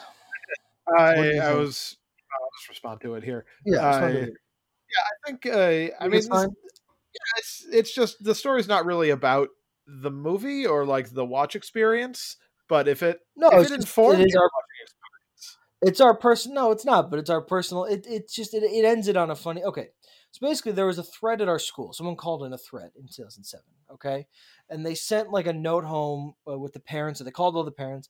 And I got home. My mom said, "Brian, are you like? Do you not want to go to school tomorrow? Like, are you worried about it?" And I said, "Yes, I am worried. I shouldn't go to school." Even though I, I wasn't worried, I didn't, I didn't think anything would happen. Yeah, but but she right offered me an out, and I said yes. I don't want to go, and uh, and I didn't go. And then uh, we all all of our friend group had plans to go see this movie on that Friday. And so even though I said I was too nervous to go to school, uh, as soon as school ended, I walked to school and met you guys inside at the theater. And I don't know why my mom wasn't like, "Hey, wait a minute, why, why are you okay now? After school had ended. And I'm like, I don't know. But uh, we all met outside the theater and saw this in IMAX, Noah. Yeah, I do remember seeing it. I, I remember, uh, I believe this is where we got the Dark Knight trailer. No, we got the Dark Knight uh, opening scene. Oh, okay. Okay. Yeah, there was a big preview Warner Brothers did with the uh, Yeah. prologue. Oh, this thing I wanted to mention. Uh, I have this on DVD. I have this in Pursuit of Happyness, and I also rewatched Inception, so it happened with this. But they, I used to really like on movies when I was a kid and into my teens, where when you watched put in a DVD, they would have trailers before the menu started, right? And on Uh-huh. VHS, they would have trailers.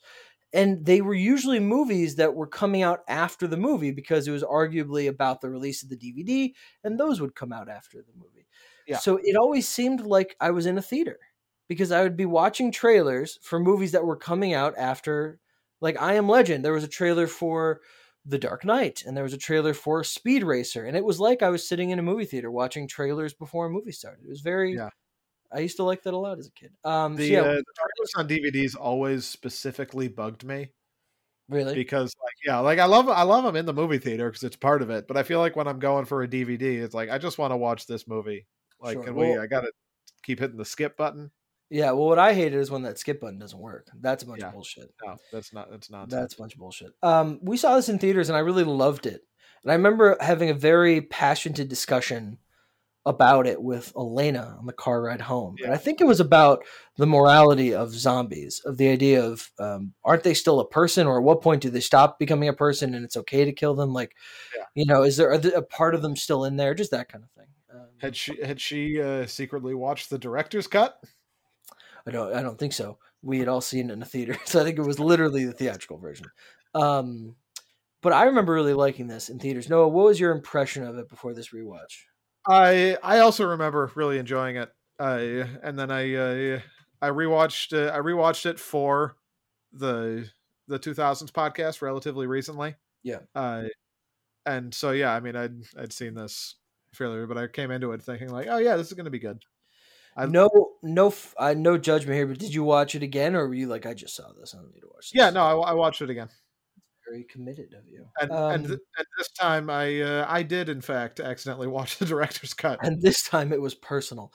Uh, Ahmad, you you were saying that you used to think that the, the director's cut. You had this thing in your head where you thought the director's cut was the actual ending. Yeah, right? so when we got to the when we got to the ending and my rewatch, I expected one thing to happen and then it didn't happen, and I was like, "Wait, what?" Same. So I like Well- looked it up and I was like, "Oh, that was the director's cut ending." I was like, I must have Yeah. seen that and That's- immediately just locked that in. Is like that's how the movie ended. That's so. It's so funny that Ahmad was like, okay, he ran in him with a grenade, and then they're going to drive to Vermont. I was just waiting for And- like, and- the, the zombie to like like kind of like motion at the at the Yeah. girl zombie, Yeah, and then it never woman. happened. I was like, Yeah. "What?" And then Noah was like, okay, so they're driving to Vermont, but soon he'll blow himself up in that lab. Yeah. We'll rewind. We're gonna. I'm watching funny He's gonna games. go. Oh, I forgot my keys, and then the the basement scene. will happen. Yeah. Um, how did it go uh, this time, Ahmad? What, how did it go? Uh, I really like this movie. Um, uh, besides like me completely like getting the wrong the, the ending mixed up, I thought this was a very good movie. I thought there were a lot of really cool shots in this movie, just like that shot of him playing golf near all those fighter planes. Like I think like maybe a, a third through the movie was crazy. I love the way that they quietly like did things like reveal his identity before we knew who he was, like that time cover on his fridge. Um Yeah. the whole the whole theme of like the evolution of these zombies kind of made the movie so different than like all the other iterations of zombies we've seen in the past. Like we've seen zombies in other movies and shows as just like these brainless, just kind of like like walking around with not really much going on up there. But like the way that the creatures and I, I feel like they had a name, but I don't remember what they were called. A dark, Dark- seeker. Dark Seekers. Um, the way Which like they're just in the dark all the time. I think they've they've they're done seeking it. Right. there, but yeah, the way that they like like set traps for Will. yeah. They, they learn. They learn from them. that yeah. that Mhm. whole that whole part of the plot was just like okay this is different than anything I've seen before. I really like that um, as a foil to to Will's character that it's not just him going around like shooting zombies like The Walking Dead. You know, Right. like there's there's more to this than that. Um, and so I appreciated that. I really liked Will's relationship with his dog. Um, yeah, oh, which I thought it was an interesting choice that so like he calls the dog Sam throughout the entire movie, and then at the point where unfortunately Sam dies, he calls the dog Samantha for the first time. So I was Oh. curious why they like made the decision to reveal that the dog was a girl right Yeah. before. the Yeah, dog it was like a Yeah. Twist. Was it a twist? I didn't. I, I I, think I, was- never was thought of it as a twist. I think it was treated that Yeah. way. Oh, I, I I never thought of it as a twist that way. I, like, I thought to of him just like being sad and saying the full name. To be perfectly honest, like it kind of worked on me. Just like in the like the split second of like my lizard brain was like, "Oh my god, the dog's a girl," and then I was makes like, "Wait, more that- sad. not even that." I was just I was just like shocked. Yeah. It's like Samantha, But the, but, and but, but, then I was like, "Wait a minute, that information doesn't inform the scene in any way." So How could this never be? mind. how could this be? That dog's so ferocious and scary at times. Yeah, But It's like that, like the no, the surgeon was his mother. Like it, it never Right, occurred to me The Doctor was a be woman. girl. Yeah, yeah, exactly. Yeah. It was- but yeah, it was just for for a split second, just the the structure of the twist worked. It's like wow, girl dog. Yeah, I completely agree. Noah, what did you think of the movie? Yeah, I think it's good. I think uh, you know, I think it it could be great, and it's not. I think it it kind of it kind of misses uh misses its opportunities to like really commit to anything. Like I I know it's not going to because it was it was going to be like a just a big summer blockbuster type. But like this movie could have been like really scary. This movie could have been really like gruesome. It also could have been really interesting. It also could have been like a you know an examination of like mental health. Sure. there's nobody to talk to. Like him, Yeah. him talking to those mannequins and him, you know, wanting to hit on that woman. Like those are things we could have gone down a road and been like, is companionship just the thought of somebody or just somebody actually being there? Yeah, like we could have we could have seen him like really come apart instead of just there being one scene where he doesn't have a companion between having the dog and having the woman. I and also it could I it could have been uh, you know they could have done more with the zombies learning and like setting Yes. traps. Well, it I was, it think was, the it was really one of them. It was him because all the others were like crowded in like that circle Yeah. and walked in just doing this. And he also like you know pointed or whatever, and they all charged. He was really the one who was doing the thinking. He seemed to be more evolved than the others. He had like a mate, Yeah. you know, that kind of thing. yeah, but it uh, and like I think I think the ending of the theatrical version is is like really does the movie a disservice. Uh, I think the director, yeah, I think the director's cut one is much better. I think that's kind of what makes this story its most interesting. Mm. Uh, and like you know, not to not to be one of those like, well, in the book they did it like this, but I, I, just, I think they had something so so interesting on the plate, and like uh, you know, Brian, I know we've talked about this. Ahmad, do you know how the book ends? No. So ba- basically, what it is is that And the book is called is the book called I Am Legend or is it called Yeah, the no, it's, okay it's called I Am Legend. the, I- the there was the uh, uh, uh, adaptation called The Last Man on Earth with Vincent Price and then the Omega Man, which is what I thought it might have been called, was Charlton Heston in the eighties. Yeah. I in the book basically he gets like captured by a whole uh, a whole society of the smarts. They're they're vampires in the Oh. book. Yeah. uh, but it's still like a disease. He gets captured by the smart vampires and basically comes to learn that they're they've just been kind of living their lives at night. And he comes around and like kidnaps them and studies them and like murders them en masse. And so he is in fact the legend that they tell their children about. Like, He's you like the know, boogeyman. Oh, yeah, yeah, exactly. Yeah. And and like, isn't that He's the cool? villain. Yeah. it's and it cool. is and like they very kind they kind of get that with the with the director's cut ending where it's like you know i just want my girlfriend back yeah. Uh, oh wow.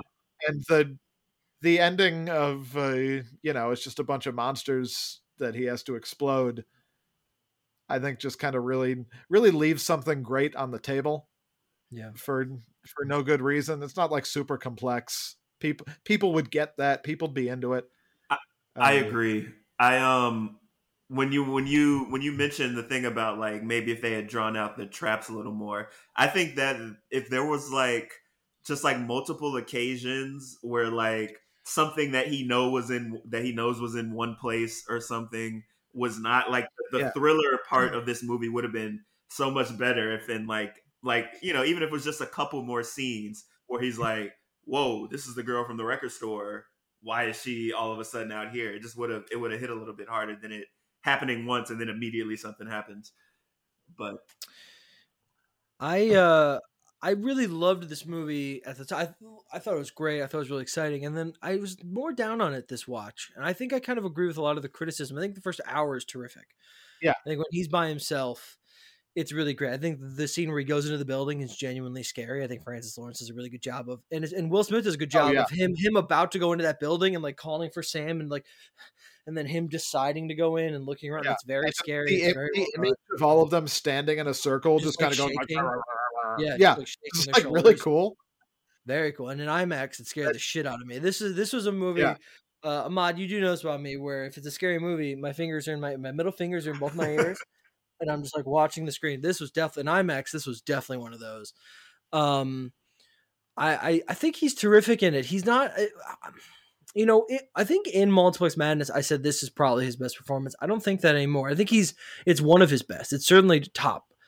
Um, but Probably there's something about it and but i think it's just because he's supposed to be scaled down he's supposed to not be charismatic when he's with the other people i think that that's where the movie loses me because he really gets accustomed to people being there too soon we spent this whole movie with him talking back to his dog about Yeah. eating his vegetables about him saying hi you know oh hey how's, how's it going josie to the woman who works at the video store all this kind of Mhm. shit um and then when he's with a, a person with people he's just kind of like he does that shrek thing and then he he goes into uh just like talking with her like a normal adult there's very little he literally says where he goes i'm gonna need a minute and then the next scene he's fine with it it seems like Yeah. very it's it's very strange and quick to me um I do Yeah. want to say about the Shrek thing, like that was that was supposed to be him like him like coming in and being like playful and being like sorry I threw the plate. In fact it's very creepy it is very creepy God, it's super So weird. It very- It's especially because he's like huddled and it, the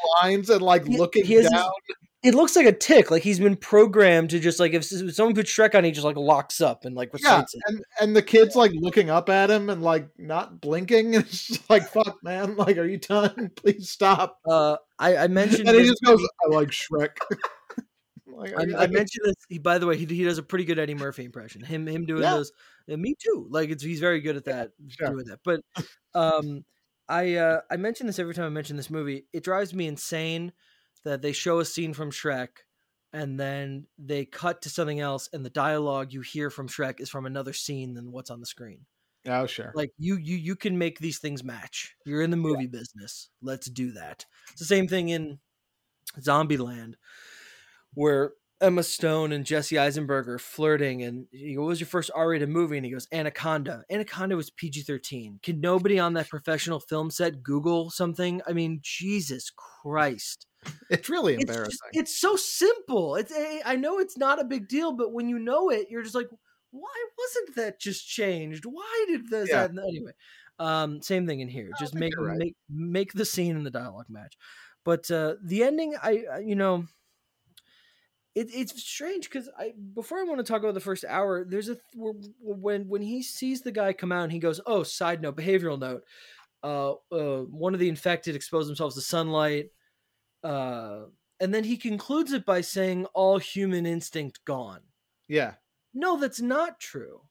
Because he came out because you took a loved one from him. He's being protective of something he cares about. I get that what you're saying by the human instinct is he knows sunlight will hurt him, and yet Uh-huh. he exposes himself to it. That's survival instinct. He he's not experienced that, but he came out clearly as a response to you kidnapping one of them. It's, it's a very big conclusion to make after one instance of something Ac- happening. and like and so then the ending when when he says i know what i'm supposed to do no you don't you could have literally thrown that you could have put that grenade down and Yeah. hidden inside if First of all, I don't think that that hole they're in is going to survive a grenade blast.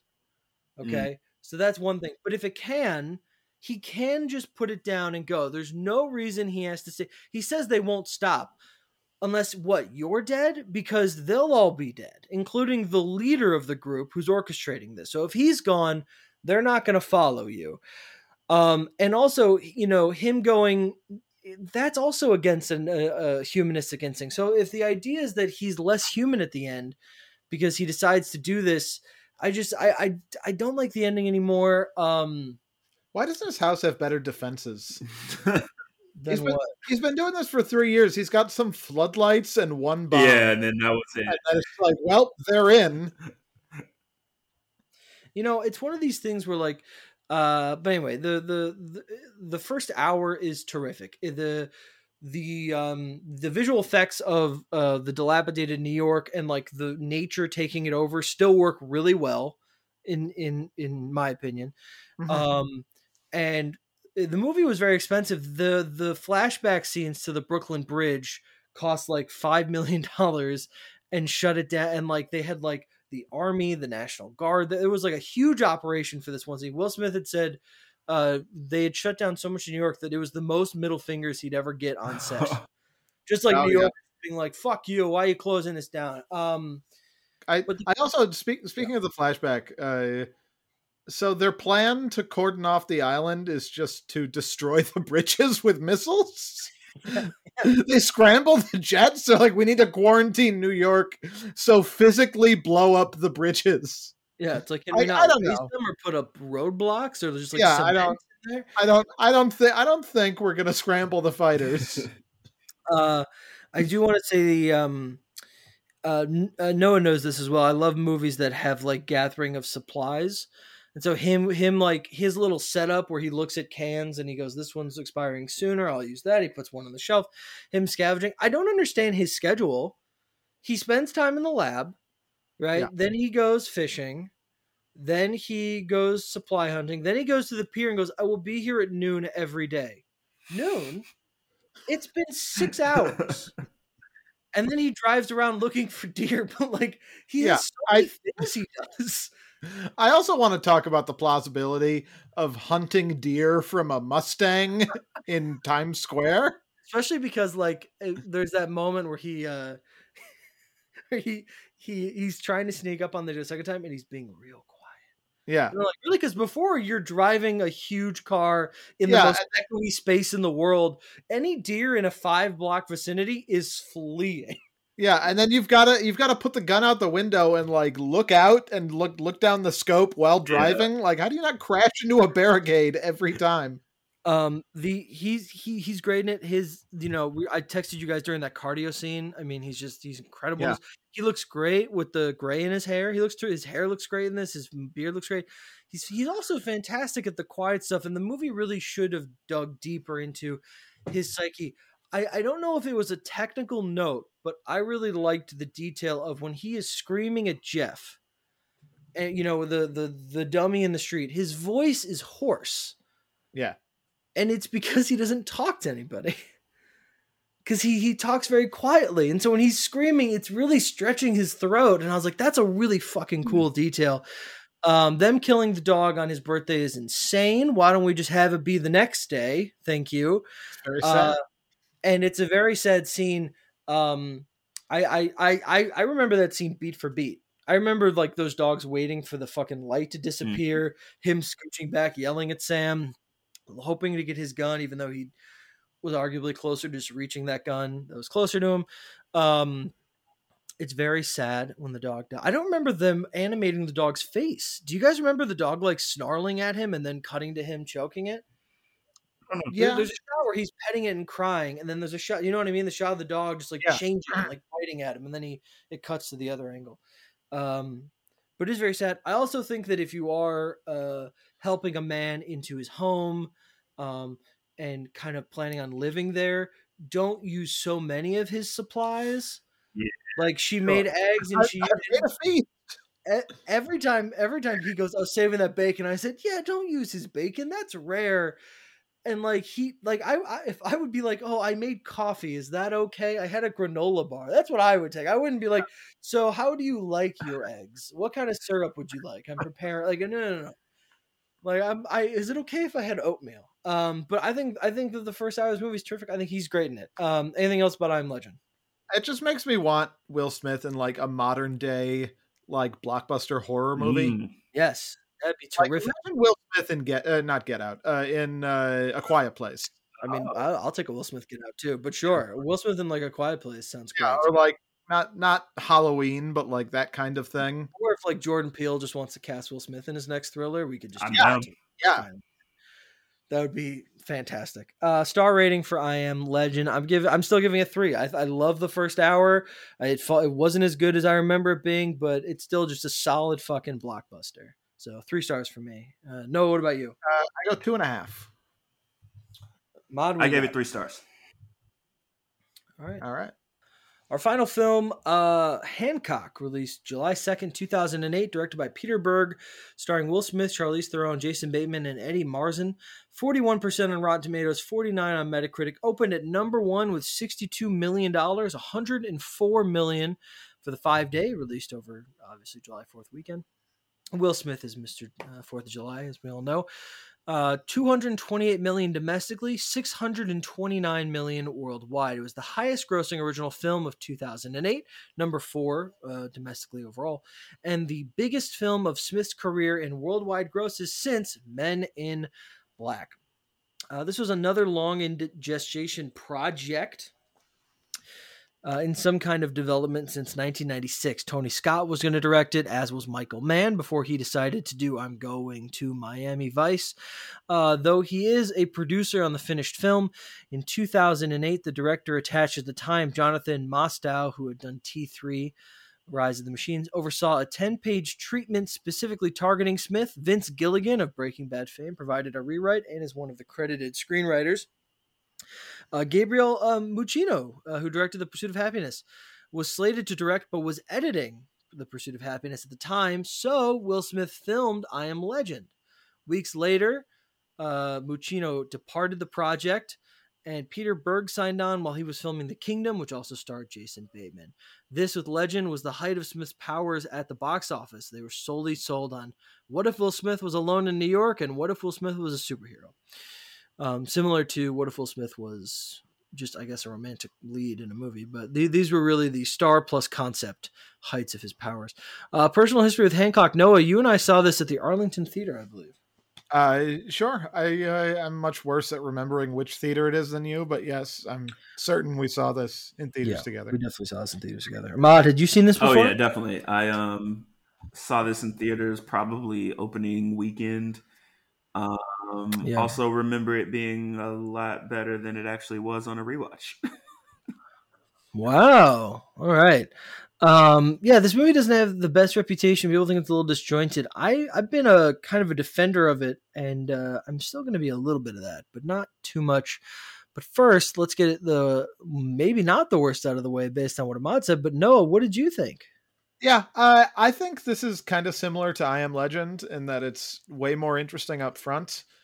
Once they start getting into the like the like the lore of it all, of like we've we're we're immortals and you're I'm your I'm your wife and we have to we we're we have to be apart. Like I I don't know I I could do without all of that. I feel like that's very uninteresting superhero stuff but the beginning actually played a lot better than I remember. I don't think I've seen this since uh, seeing it in theaters, and I remember coming out of it being kind of like put off by how much of a jerk he was. it's just like I don't, I don't want, I don't want my superheroes to be like, like alcoholic shitbags. uh, and this this time around, I actually found it like more. Like, I I don't know if I'll go so far as to say funny, but uh, more more endearing, more like sure. enjoyable. Uh, Um, and like the whole prison routine, like him him like jumping out to get the ball and like coming back in, like uh, like that was there.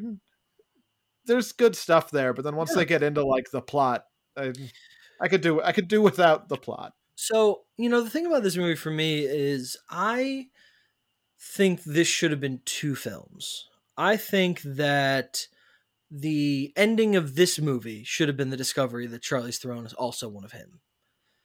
And the next movie should have explored the relationship because I like the idea of these. Two, I like the idea of these two powerful beings.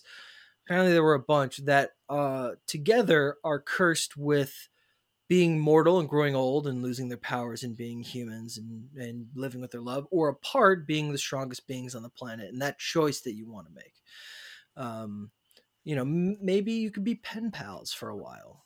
And, Sure. Uh, you know, you could have, uh, uh, you know, phone sex and, and Yeah, Skype. You live could, separately and see each other once a week and yeah, exactly. You can have trysts, right? So I, I like the idea, and I also thought that when she was explaining what happened, because they're different, you know, obviously um, she's white and he's black. I thought, I wonder if a lot of their the reason that they were apart or just those things were happening them were because they were an interracial couple. And I'm like, now that's also something that we can explore delicately, to be sure. But the idea of like him getting beaten up in the 30s in Miami in an alley that has racial undertones that they just don't explore, right? Is that the reason? Was it something else? Was just a bunch of goons beating up anybody?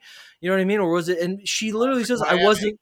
She literally says, "I wasn't allowed to go in the ambulance with you." I'm like, why? I- It's just it brings these things to mind. I thought that is also interesting. The idea that throughout history they can't be together because of the, the so- social injustice of it all and the bias. Or maybe back when she said 4 BC, uh, you know, hopefully people were just like not giving a fuck because whatever. Um, and uh, and then that idea of like you know. Maybe her like staying away from him was like until like things settle down. uh, but I have no idea. But I just the idea that these two powerful beings can't be together or else they'll lose their power, but they'll still have each other is just interesting. I think we could have explored that in the next one. I think it's odd this movie doesn't have a villain. Um, not that I'm saying I want one because it would have felt very odd, but just the idea that Eddie Marsan breaks out of jail and then goes, I know, I'll shoot him with a gun. That's never worked for anybody. You're in jail because he can't be killed. You shot at him with 50 cal or better, as they said. Uh, 51. and so his like, I know what I'll do. I'll break these two guys. He's, he's Southern, sorry.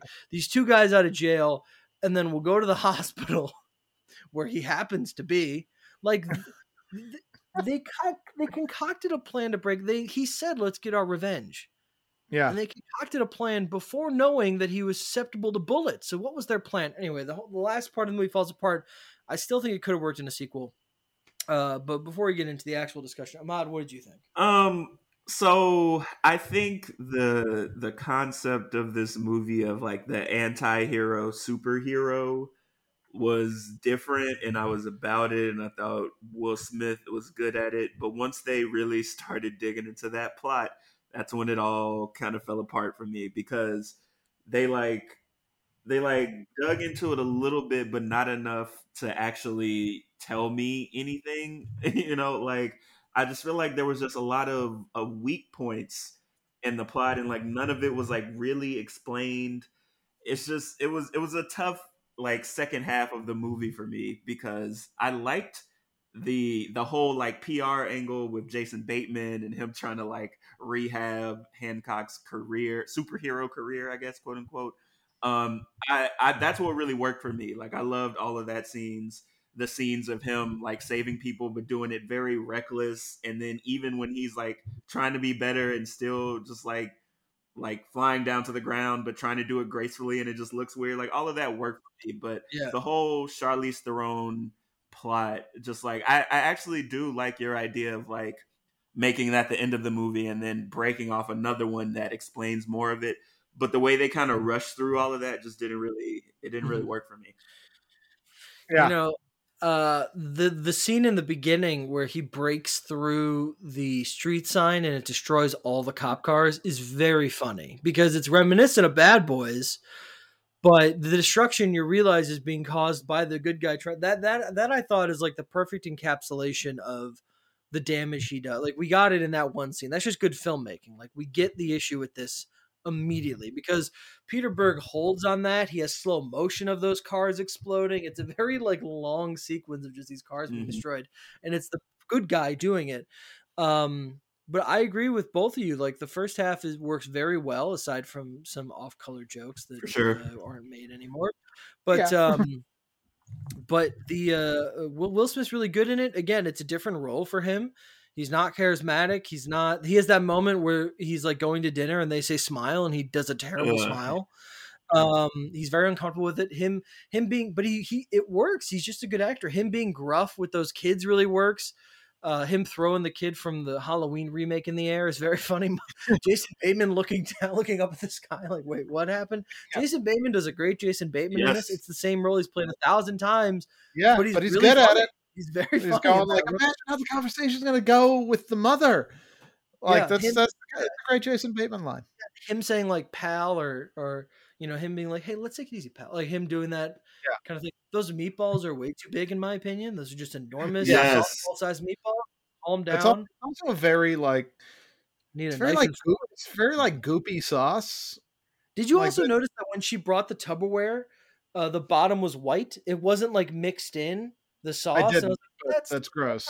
let's not travel that way let's mix everything together and then Yeah, because once noodles like are not hot anymore, they're just stuck together. It's a big pile of noodles. Yeah, that was a mistake. Yeah. Um, but yeah, I, I I- I liked him. I liked the rehab aspect of it. I thought that was really good. I I also thought Jason Bateman was good. Um, when he was just like looking at them in the snow, I thought that was just a good moment. He's a good actor too. But uh, speaking of the ending, I mean, it doesn't it doesn't work. It, it's a shame because again, I do like that idea. I like the idea of this weird mythology and these choices that super beings have to make. Um, I think that's all really good. I just I I would have I think that they should have concluded this story of him rehabilitating himself and earning the public's trust. That's the story.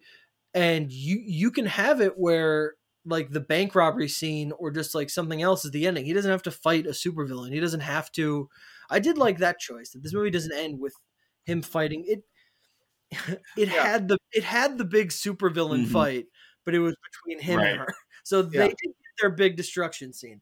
But I did like that it came down to like, you know, a regular guy. Uh, even though I thought it was odd that Jason Bateman killed him. Like he's just, he's just a normal man, and now he's murdering people. Um, which is just okay, fine.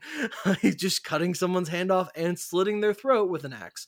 Um, uh, but of of the ending, I liked the scene of him running away. I like the scene of him getting away from her. I thought the music was really well done. I thought the camera choices were good. The rain stuff worked.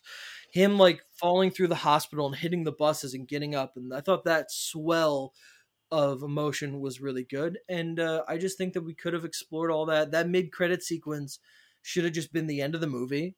I think Yeah. "Here I Come" is a very fun song to play there, especially when the title, which is a terrible title by the way, "Tonight, comma He Comes." No, no, we're not as a title for the movie, um, which was originally It's very it's very ominous. yeah, it was. A, yeah, it also doesn't have anything to do with the plot. Uh, he's just there. He doesn't come anywhere. He's just there. Um, it mostly takes place during the day.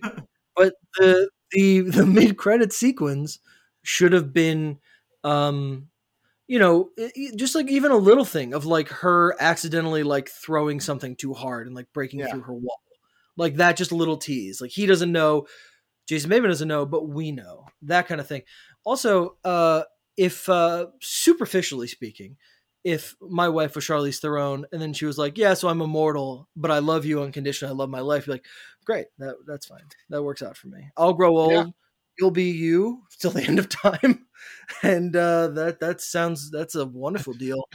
Um, and you can protect uh, me because you're strong, and you can help me do things when I'm old and feeble because you're really strong.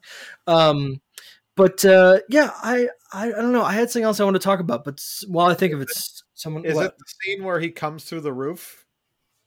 Is that what is that what Okay, you want? let's talk let's talk about this scene. Uh, Ahmad, how did you watch this movie? Did did did you rent it or did you own it somehow? Uh, Without I think I rented it. because okay, did you see that scene where he sleeps with that girl? No. Yes, that, that is why Noah. We watched the extended edition of this I see. Because I, I checked I checked the running time before I watched this 94 minutes and then I clicked on my link to watch it and it was an hour and 43 and I thought hmm interesting Oh, it's only 94 minutes normally? yeah it's normally an hour and a half Christ. Okay, Ahmad, there's a scene at the beginning where he's it's literally the second scene where he's he's in a bar and this woman recognizes him and she comes up she goes, "Oh my god, it's you. I want how is what is flying like?" And he's like, "I'm not going to take you flying." Which I thought was cute. I think that's a funny thing. If people on the street are like, "Wow, Yeah. what's flying?" I'm not going to take flying. And she's like, "Oh." But she really wants to have sex with him. So they go back to his apartment with they go back to his trailer and she, there's actually a funny line in it where she goes, "Wow, I really like your play. I really like your place." And he goes, "I just attached three trailers to each other." Like he's like, "I didn't do anything." Yeah. and she starts to make out with him and he goes okay there's something that you have to understand when we do this. And it's a very classic thing as far as you know the jokes about superman but he goes when the moment's happening when i'm climbing the mountain these is verbatim by the way i'm climbing the mountain uh you need to be as far away from me as possible. And so she's like whatever and she's like and he and then they cut outside and the thing starts shaking. He's like wow you're really rough. Oh no it's happening. I'm climbing the mountain. And then he like shoves her aside and then the no why don't you explain what It's- what, It's what as though, uh, yeah, he sh- he shoves her across the trailer, and then we cut to a shot above the trailer, and it's as though like three holes from a high caliber rifle are blown in the ceiling. three holes burst Sorry. through the ceiling like lights in the sky Yeah, Oh, and and and and he and he goes, "Whoa!" we pan in we pan in through the hole and he's like whoa and then he goes sorry but there, there's a sweet moment after that. and then, and then she, she runs away. she she does she is very freaked out and she does ask to use the bathroom and then she climbs out the window. But he has a he has a sweet moment where he's like saying like i'm sorry i tried to tell you. I could take you flying if you'd like. Um you just got to hold on really tight and you know maybe put a helm put like your hair i don't know what he says but something Yeah. but he's like he's trying to be sweet and Yeah, it's a endearing little vulnerable moment. That it's a is very vulnerable moment It's, it's most welcome. it's the most vulnerable we see. It's weird that they cut it. Oh, It's not weird. It's not a good scene, but it's weird that they cut it because it's the most vulnerable we see him in the movie. Um, I, I I I actually like for that reason I like the scene. Like it's it's super weird that he comes through the roof. Wait, so what scene did they follow that by? Like, what was the next scene? Uh, the next scene was Was it Jason Bateman? oh boy, I don't remember. I just I, it's been like four hours since I've seen this movie. I It's- can't. pos- So, I can't oh, possibly remember. So was he in the bar? Um, he was about watching the news. and news that story. lady like looks at him, and he is like, "I will like." Yeah. He says something that was very funny. Now I I'll break my foot off in your ass. Oh yeah, yeah, can't yeah, say yeah. that- bar. Yes. Oh yeah, it's the next scene. He just he takes that young woman He- home. He says that while he he says that to that other woman while he's talking to the woman he's going to Got with. it. That's, that's hilarious. She's like standing right next to the table. What scene follows that? It must be Bateman or I think it's when we meet Bateman in the meeting. Uh. When, Uh, when- by when the his way- plan is, what if you give away your drugs for Let's free? talk about like, I- Bateman's fucking idea. I mean, what a du- first of all, your logo looks like looks like on the packages at like the counter at Walgreens when they Yeah. go, "You want to buy this pin to help children?" And you're like, "Yeah, fine." That's what's on the pin. But you being like to a pharmaceutical, like, "Hey, what if you just like gave away things for free?" And they're like, "No," and we're we're as the audience is be like, "Oh, those fucking pieces of shit." Like, no, I, I get why they're saying no. I don't agree. I would- with, I don't agree with them saying no. I think that you know, uh, Uh, universal health care should absolutely be a right, but I get why they're going. What? Yeah, it's No." not like it's not like a compelling Yeah. plan from their point of view. It's not, he doesn't even say like you know you give these drugs away for free and then you make the money back later in Goodwill or whatever. It's Yeah, like he, he just goes. what if you- "Oh, you'll- what you'll if you didn't charge anyone? Yeah, he's a he was a Yeah, terrible like I, person at that. I, Insane idea.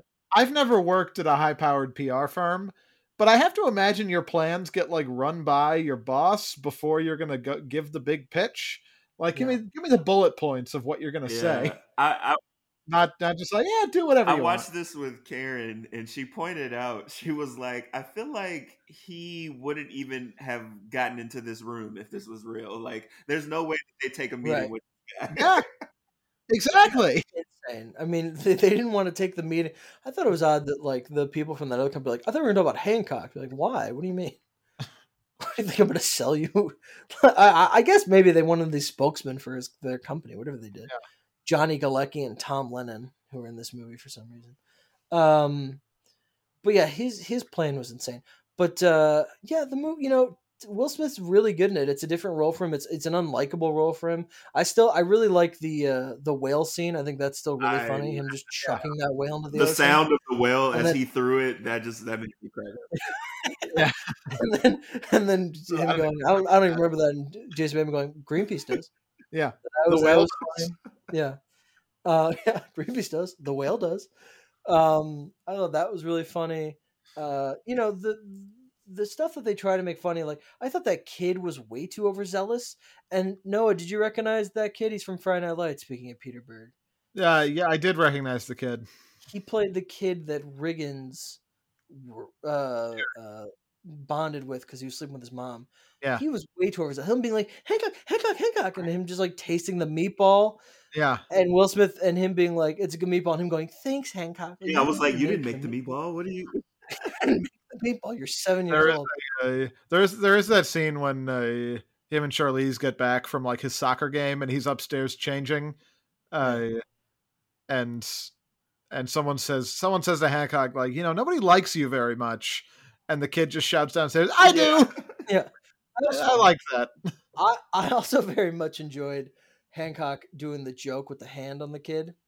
I thought that was really cute when the, the, Yeah. he shakes his hand and Hancock goes ah, and he like Yeah. screams it too loud, and they're all like startled by it. And he goes, "I was just, I was making, he got it, she didn't." I thought that was Yeah. funny. That was fun. that was really fun. Yeah, the first hour is pretty decent. I mean, I just think that it sh- could could have been more focused, and I think we save our mythology very interesting, possibly mythology for the second one.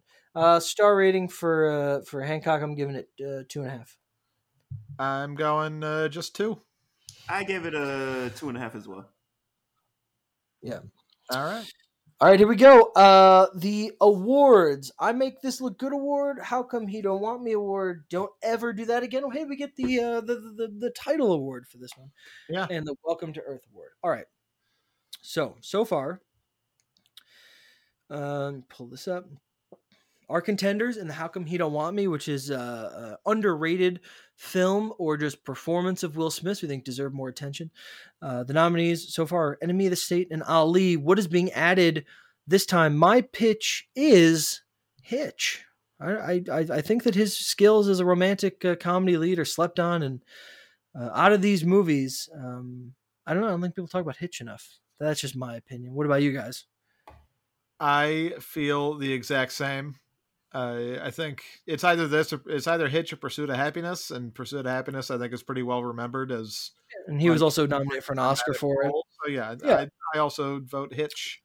Uh, Ahmad, what Uh, about I had a tough time with this one because I was taking a look at all these movies and I was like, I feel like people feel the right way about most of most of these movies. Um, I think you're right. but I, I think I agree with you. I think I think I'll go with Hitch as well. I'm fine with that. Uh, the I Make This Look Good award uh, from Men in Black. The nominees are Men in Black and Bad Boys 2. This award is the best uh, Will Smith looks in the films.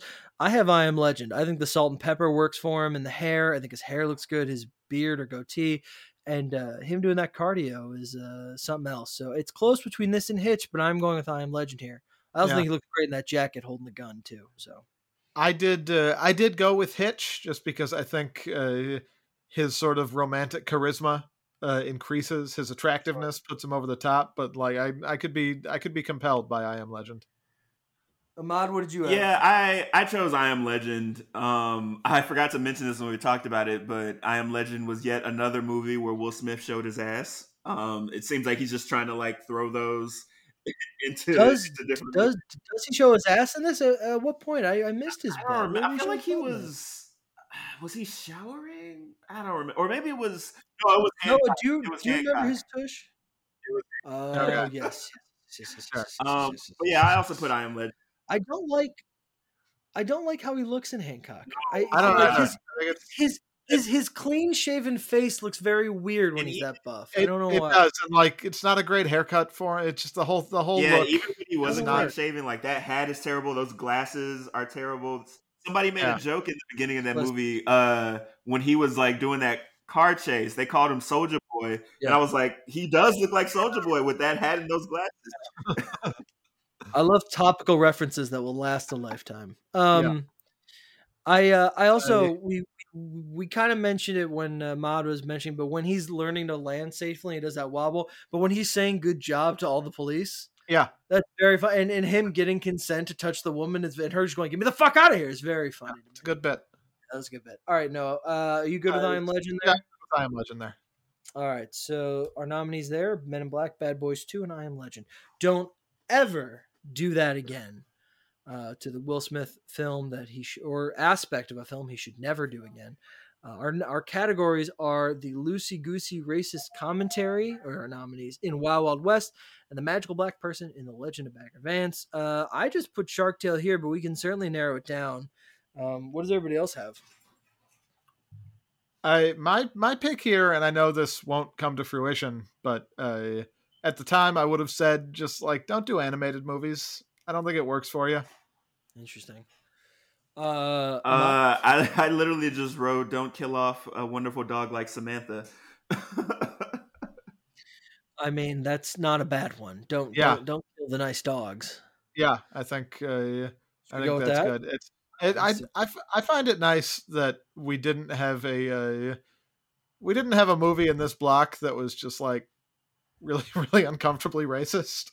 That was that was refreshing. I think that we that we just get to be like, don't do the dog instead of like stop with the racial stuff, guys. Well, we're watching Bright next week, so we'll see if that holds up. Uh, and finally, the Welcome to Earth Award, uh, the award given that if aliens came to Earth and said, "This Will Smith guy, what's his deal?" and we go, "He's a great big movie star, tons of charisma, star power." They go, hmm, "We don't have that much time. Give us one example of that being the case." What movie would we put down? I have uh, I Am Legend for the first hour of it, but and also just the blockbusteriness of it and his performance. But what do you guys have? Uh, my pick, uh, because I was not very original this week, was once again Hitch. Okay. Ahmad, what about you? Um, I had also put down I Am Legend. I thought uh, before they introduced all the other people that like you know that scene, the aliens would see it and they'd be like, "Oh yeah, this guy." Show us all of. I mean, he's the whole movie. he's the whole movie. He commands the screen uh, the whole time. You're riveted by him in that. Don't you want the aliens to know he's funny though? He's fun. uh, excuse me. Did you not hear him quote Shrek for eight minutes? I There. did, and I wanted to turn the movie off I- I and, mean- and go take a nap. You first of all, uh, we have two mov- movies already in contention where he's funny. Uh, Yeah. For this, but um, he's he, he he's funny when he's going into the movie store and he's saying hi to everybody and and uh, uh, yeah, I don't know. I, I'm going. With I guess, I guess, I guess, I guess the the the, sol- the solo aspect of it is uh, is fine. I think I Am Legend works. All right, so then our nominees in that: Men in Black, Bad Boys Two, and I Am Legend. Again, the same nominees we have in I Make This Look Good. I'm sensing a pattern. The better he looks, the more likely aliens will like the movie. This is. They're very superficial. All right, let's rank some films performances. Um, you guys both have the the charts right there on the Google Doc. Do you need a second to get those it. open? I got it. You both got it. Okay, great. All right, so let's uh let's talk about our first film is Shark Tale. Um, where do we feel like this ranks toward the bottom? But I I I I say it's better than Wild Wild West, so I'm thinking right above That's that. where I have it. All right, I could take that. I think it's. Uh, I would put it below Wild Wild West, but it's it's close enough that I'm not going to quibble too much. It's I it's, just feel like- I it's just feel like definitively Wild Wild bottom West- three. I just feel like Wild West is more problematic, and so it, Yeah, it- yeah, that's fine. That's a gets a pass here. that's a good point. Um, all right, uh, Hitch, Hitch, where uh, where where do we think Hitch fits? Um, I have Hitch between Ali and Independence Day. I'd be fine with. I think it's better than Ali, just because I Ali's just fine with me. But I'm also fine with putting it below Ali. Um, uh, no, what about you? That is uh, exactly the zone. Uh, All right, throw it in. uh, yeah. All right, I'll go. Uh, so we're going below Ali. Yeah. Yeah, that's yeah, that's fine. Uh, the Pursuit of Happyness. I'm really high on this movie. I mean, it's. I think we're gonna come down to whether we think it's. In my opinion, I come down to whether I think it's like a better movie than Bad Boys Two. Uh, what about you guys? Uh, yeah, I think that's also the the space for me.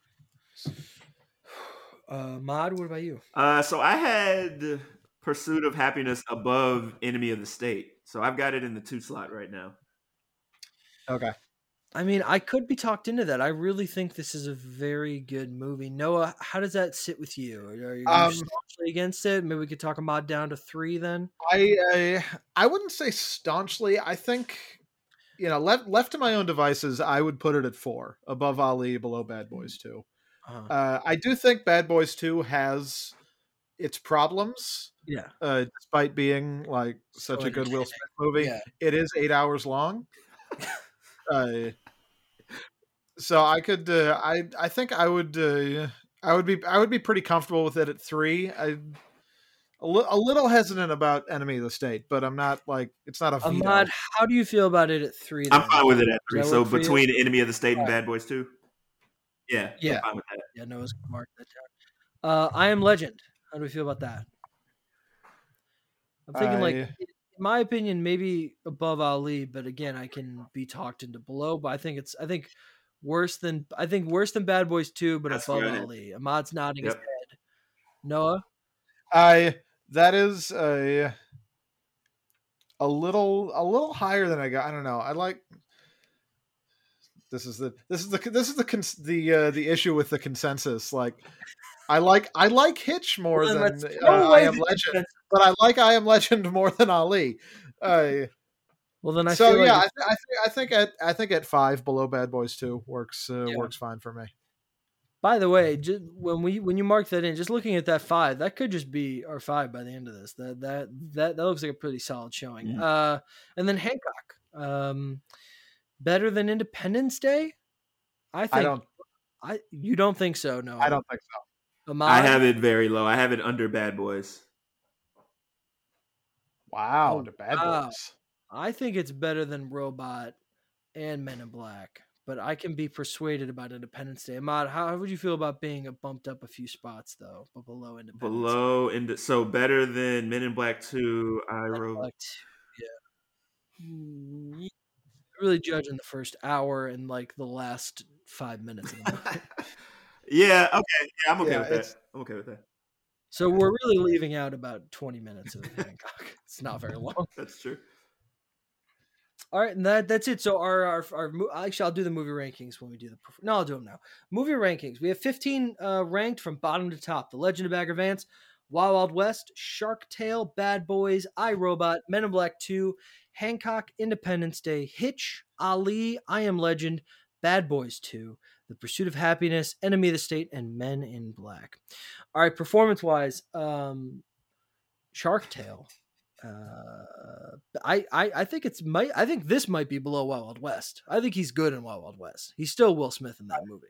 I think that's right. I think it's above Bagger Vance because of Yeah. because of why it is. But uh, I really think the animation like just doesn't do him do his talents any favors. I mean, he's also the best part of Wild Wild West. Him and Kevin Kline. So Yeah. Uh, Ahmad, yeah, what about you? that. Uh, Okay. So far, that's been the easiest to rank is Shark Tale. Um, Yes. Hitch. It's really right, it's really bad. It's not offensive. here's here's what I'm thinking about the the Date Doctor. I'm thinking because I I think Men in Black is very low ranked on here, so I, I think right below Men in Black and above I Robot for Hitch. Uh, I think exactly the same. Ahmad. Hmm. I, I currently have Hitch under Bad Boys, above Men in Black Two. You're saying under Men in Black, above I, Robot? Yeah, that's where I feel. I, I just he's just like perfectly tailored to that role. Yeah, I And, think I think I think the the reason for me that like Bad Boys is relatively so low on this list is that just he's just not in enough of it. Like his his perfor- his performance is good. It's just not as as strong a thing of the of the movie. Whereas also I one think of those things where he just he just really does it so much better in Bad Boys 2 as well. Yeah. You know what I mean? yeah, and I just I think I think the driving force of Hitch is just like this. This is a charismatic and suave motherfucker. You believe that this bullshit that he's spouting. Like again, Yeah. I was the point I gave where I was like, you sit there and you're like, yeah, I guess I should come in 90 and wait 10. But that's just the ramblings of a screenwriter. But I said that because Will Smith said it. So I'm like, huh, I guess that makes sense. That's all credit Yeah. to him. I'm fine with that. Yeah, throw it uh between Men in Black and I, Robot. Uh, what's next? The Pursuit of Happyness. I think this Same. is number one with a bullet. Yeah, I think I think that's right. I think it's number one. Uh, I Am Legend. I also think is really close here, guys. Uh, let's talk about I Am Legend and Enemy of the State because I think we're we're splitting hairs here. But I mean, he is just in complete command of the screen in I Am Yeah, Legend. I for the whole. e- Even when the movie falls apart, he's terrific. Even when he's talking to the woman and the kid, he's still great. So this was my number two slot. I'm yeah, fine. With this yeah, this, this again. I have to uh, I have to reconcile. Like, I think it's better than I think it's better than Enemy of the State. I don't think it's as good as Bad Boys Two. uh, what what do I vote? Uh, Well, if you vote like you did last time, you just put it at two. Then Yeah, no, I think I think that's fine. I think I'll just I think I just have to make peace with uh, Bad Boys Two will not be number one on this list, and that's fine. Um, and then uh, Hancock. Uh, I think he's good in this, but I'm willing to put this like below Hitch in the I, Robot uh, by Bad Boys range. Uh, he doesn't do anything new here, but he's very solid. Yeah. What about you guys? I don't know, Ahmad, where are you at on uh, on Hancock? I've got Hancock underneath Bad Boys, above Men in Black Two. I mean, I'd honestly be fine with that. Noah, what about you? Yeah, I I, th- I think that's fine. It's a it's replacement level Will Smith. It Yeah. it could He's- be it's as long as it's below Hitch, like fine. Yeah, I agree. All right, do that. Okay, so the best Will Smith performances we have so far, from bottom to top: The Legend of Bagger Vance, Shark Tale, Wild Wild West, Independence Day, Men in Black Two, Hancock, Bad Boys, I, Robot, Hitch, Men in Black, Ali, Bad Boys Two, Enemy of the State, I Am Legend, and The Pursuit of Happyness. That those, those I'm I'm happy with how these are coming. I agree. This is good. Yeah, I think we're doing well. All right, before we move on, a quick word from our sponsor. All right. This episode of Getting Willy With It is brought to you by The Matrix. Most people love The Matrix, right? It's kind of a big deal, but not everybody. Lisa Schwartzbaum of Entertainment Weekly, for instance, calls it a blast of Hong Kong glitz that never approaches the stylistic cohesiveness of, say, John Woo's Face Off or the charisma of that film's propulsive star, John Travolta. Well, gee, Lisa, maybe you would have liked The Matrix a little more if it had a charismatic, propulsive star. Wonder who they could have gotten. the Matrix, not starring John Travolta. Oh boy, she's sleeping on uh, Keanu Reeves though. He's great in The Matrix. Yes. All right, and we're back. Uh, come and gone from a theater near you. Noah, take Ahmad and I back in time. All right. Uh, this week we'll be going back to 2008. You mentioned earlier that Hancock uh, opened huge, $62 million, number one Yeah, at the box office. Yeah, yeah. Uh, the week prior, two other movies also opened very well. Seemed uh, either or both seemed prime for big runs at the top until they were uh, undercut immediately by Hancock. Can you name those movies? I have a I have a few ideas in my head. Um, Ma, do you remember summer two thousand eight? It was the Dark Knight had the Dark Knight had yet to come out. Ahmad, Kung Fu Panda. Well, that had come out in May. Silly. Uh, I, Iron Man had spawned the uh, MCU in May second or whatever of that year, that summer. Uh, I'm gonna say one of them is Wanted, Okay. That is correct. which was the first R-rated movie I could buy a ticket. Is that the for. Curve the Bullet movie? Oh, Yeah, sure is. Never seen saw- that. I saw that at Old Orchard, and I uh, it was the first one that I was like, "I'm 17 now. Give me a ticket. I don't need no fucking Guardian." I Um, feel like I should have very- seen that. Have you not seen it since? All right, we need to Skype that. That's we need to Skype that with Joe. Okay. That yeah, I'm gonna see if that's anywhere. Um, that opened to fifty. That is exactly right. $50.9 million. Okay, and then the second one was below that, right? No, above. That was the number two film. Fuck. It opened above it. It wasn't a Pixar movie. Uh, I don't know because WALL-E had come out in. Oh, maybe it was WALL-E. Was it WALL-E? It was WALL-E. Okay, I thought WALL-E All came out in May, and I was like, wait a minute. Good catch there because that would have set us back a while. And Your WALL-E, first. Well, it's definitely not Pixar. I'm Like, not even going to entertain the idea that it's WALL-E. You know what? I make a pact to never guess it's WALL-E. Um, WALL-E opened to 68. Uh, 63. Damn it! But very close. on the dot. I mean, I think that I think that's close enough. That impresses me. Oh, WALL-E at I think the Randhurst. You were you might have been there. I don't know. Yeah. Um, WALL-E's great. I rewatched WALL-E. Very good. This is way earlier in quarantine. Sure. Hundreds of hundreds of movies ago, but But it's, it's a good one. it is a good one. I haven't seen Watch in a while. All right. Uh, what what what else are we doing? Uh, Ahmad, we need a song of the week. What do you got? Absolutely. I've been, um, as you know, I've been reading Kendrick Lamar's biography a lot lately. Um, so I've been listening to a lot of his music. And so I decided that the song of the week for this week is what I think is one of the most well written songs from his Pulitzer Prize winning album, Damn. Um, and that is Fear.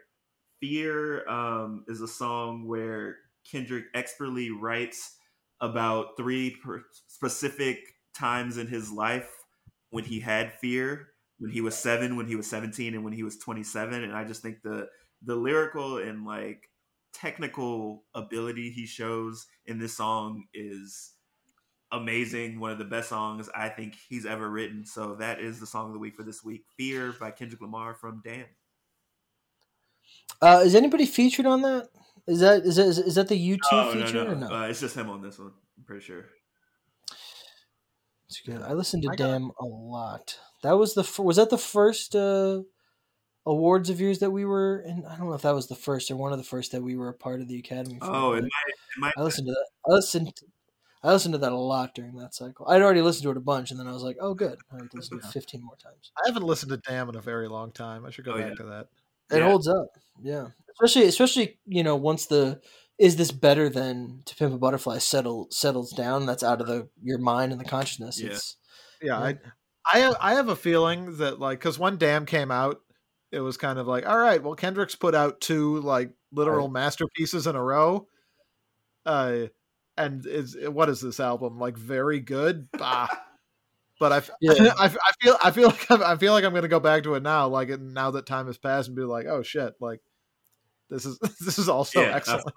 it's it, it's almost like eight oh eight, isn't it? what do you mean eight eight oh eight and Heartbreak. How that was just like a completely different sound. People Gotcha. were writing it off in the Yeah. onset. And like a few years later, people were like, hey, 808's actually pretty good. I don't know if people think about 808 now, but I remember 808 and Heartbreak a few years after the fact. People were like, I like that. That's a, I don't know, call me crazy. I'm like, no, it's it was a good album. I It just I it just it, it right. wasn't it wasn't the college Right. theme that we were expecting. I Um, I I, rem- I remember back when uh, you know in college when I finally went through and listened to all of Kanye West. Brian, do you remember this? My Kanye project. yeah, Uh, and yeah, I just I I was I was a latecomer, so I didn't have the like oh it's not you know it's not college dropout, which I like college. I think college dropout's fine. Uh, you're out of your mind. You Fine. think Dropout is fine?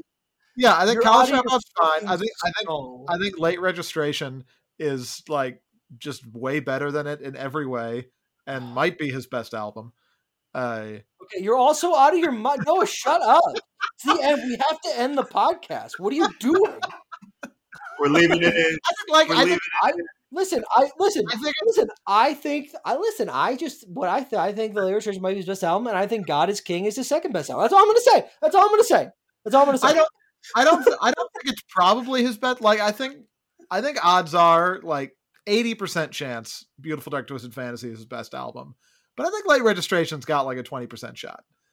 Uh, All right, I'll, I'll Oh. give you like I'll give you that as a twenty percent shot. I'm not giving you that it's eighty. It's hundred percent his best album. But like, if there was a second, it's probably late registration. If, there's- if there's a challenger to the throne, fine, I, I also think that you sleep on graduation more than you should. Graduation, probably. I. But all this like 80, 808s is like fine. It's got a couple good songs, but like it's not. It's not very good. It's not as good as say I'm College just saying Dropout. the idea behind it a few years after, once we were removed from the difference of it, Yeah, maybe. we were able to respect. and it was more. pretty it was pretty influential like there's there's no drake if if kanye doesn't do 808s and That's Yeah. heartbreak so fine. I, I think I think that's mean, probably uh, that's probably more the no case with uh, what are we even doing? if there's no enjoying life a little bit more. Man, Uh, no, I don't like Jake. Yeah, Drake is Oh yeah. Noah. Noah does. I've been Ahmad. I've been trying to get Noah on the Drake train for ten years. It has Ahmad, not worked. Can I tell you what Drake's best Oh, album no, is? please do. Well you, well, you know that it's okay. Go ahead. Uh, and like, I think this might technically be a mixtape. Uh, I'm not sure where the lines are drawn, but if you're reading this, it's too late. Okay, you are By- you are not alone. in that- Far, far and away, Drake's best You are not project. alone in that thought. There are a lot. of people. You also like take. I I made you when we drove to Wisconsin once. Made you listen to Take Care, and you enjoyed it. Yeah, yeah. I, I don't think it's like he has one good project and everything Oh, else is shit. But like, it's just, I think, I think it's good. But like, if you're reading this, it's too late. It's really good. It is Boy, very. boy. I do agree. It's, Uh, all right. anyway, I think, I think, I my my last my la- my last thing I'll say is that I think Kanye's damn uh, sort of. I think I think I think his Oh, damn oh, is Kanye. Yeezus. Oh, yeah. Jesus. Sure. Yeah, I think I think that's the album that when it came out, everyone was like, "What the fuck yes, is this?" that is correct. Yeah. I But that, but actually, I- like, I it's really Yeezus good. right away. I was Yeezus came out on my birthday. I Yeah. bought it. I was hyped, so I clicked with Yeezus right away. But I, yeah, I can see that. I can see that. I Right. I I'll I remember uh, I had I had just put Yeezus on my iPod and then went up uh, to my mom's cabin Right. and I had I had some music playing and then I had gone Oh outside no. Uh, and apparently my my aunt like picked up my iPod and like looked through it it was like what should I put on and Yeah. then put on Yeezus and, and so I came back in there listening to it I was like what the fuck are you doing and she's like, "What? Yeezus, Yeezy season's I- approaching. What do you want me to do?" yeah this isn't what All we're doing Well, that that concludes our Kanye West podcast. Kanye, but should ye? Uh, thank No. you so much for listening. no yay. Uh, all right, Noah, pl- plug us up.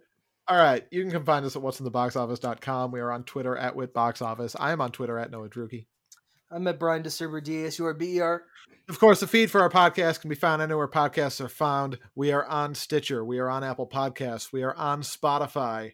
Uh, we are, you know, into the second half of Will Smith's career, and maybe it's a little It's get uh, dicey, guys. It's gonna gonna get a little dicey.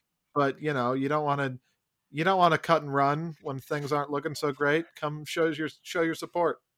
That's right. Next week, uh, we have four movies. Uh, Seven Pounds, which also came out in 2008, represented the end of uh, of his run at the box office of mega hits. Uh, he took a risk in that.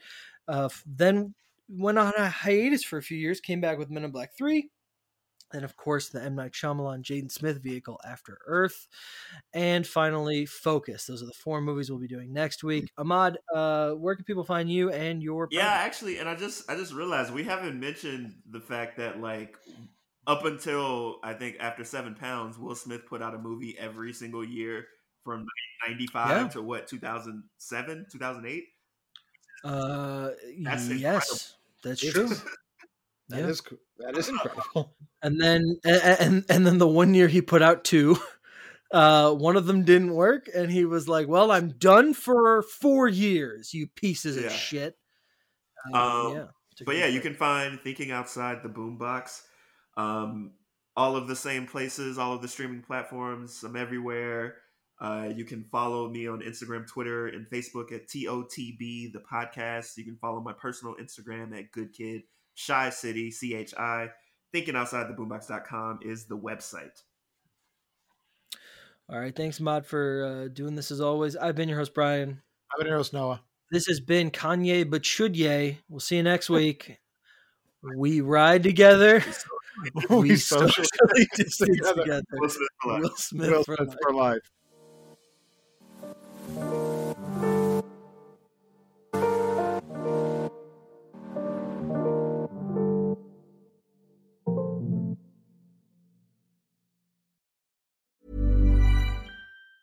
Planning for your next trip? Elevate your travel style with Quince. Quince has all the jet setting essentials you'll want for your next getaway, like European linen, premium luggage options, buttery soft Italian leather bags, and so much more. And it's all priced at 50 to 80% less than similar brands. Plus, Quince only works with factories that use safe and ethical manufacturing practices. Pack your bags with high-quality essentials you'll be wearing for vacations to come with Quince. Go to quince.com slash trip for free shipping and 365-day returns. Hey, it's Paige DeSorbo from Giggly Squad. High quality fashion without the price tag. Say hello to Quince. I'm snagging high-end essentials like cozy cashmere sweaters, sleek leather jackets, fine jewelry, and so much more. With Quince being 50 to 80% less than similar brands.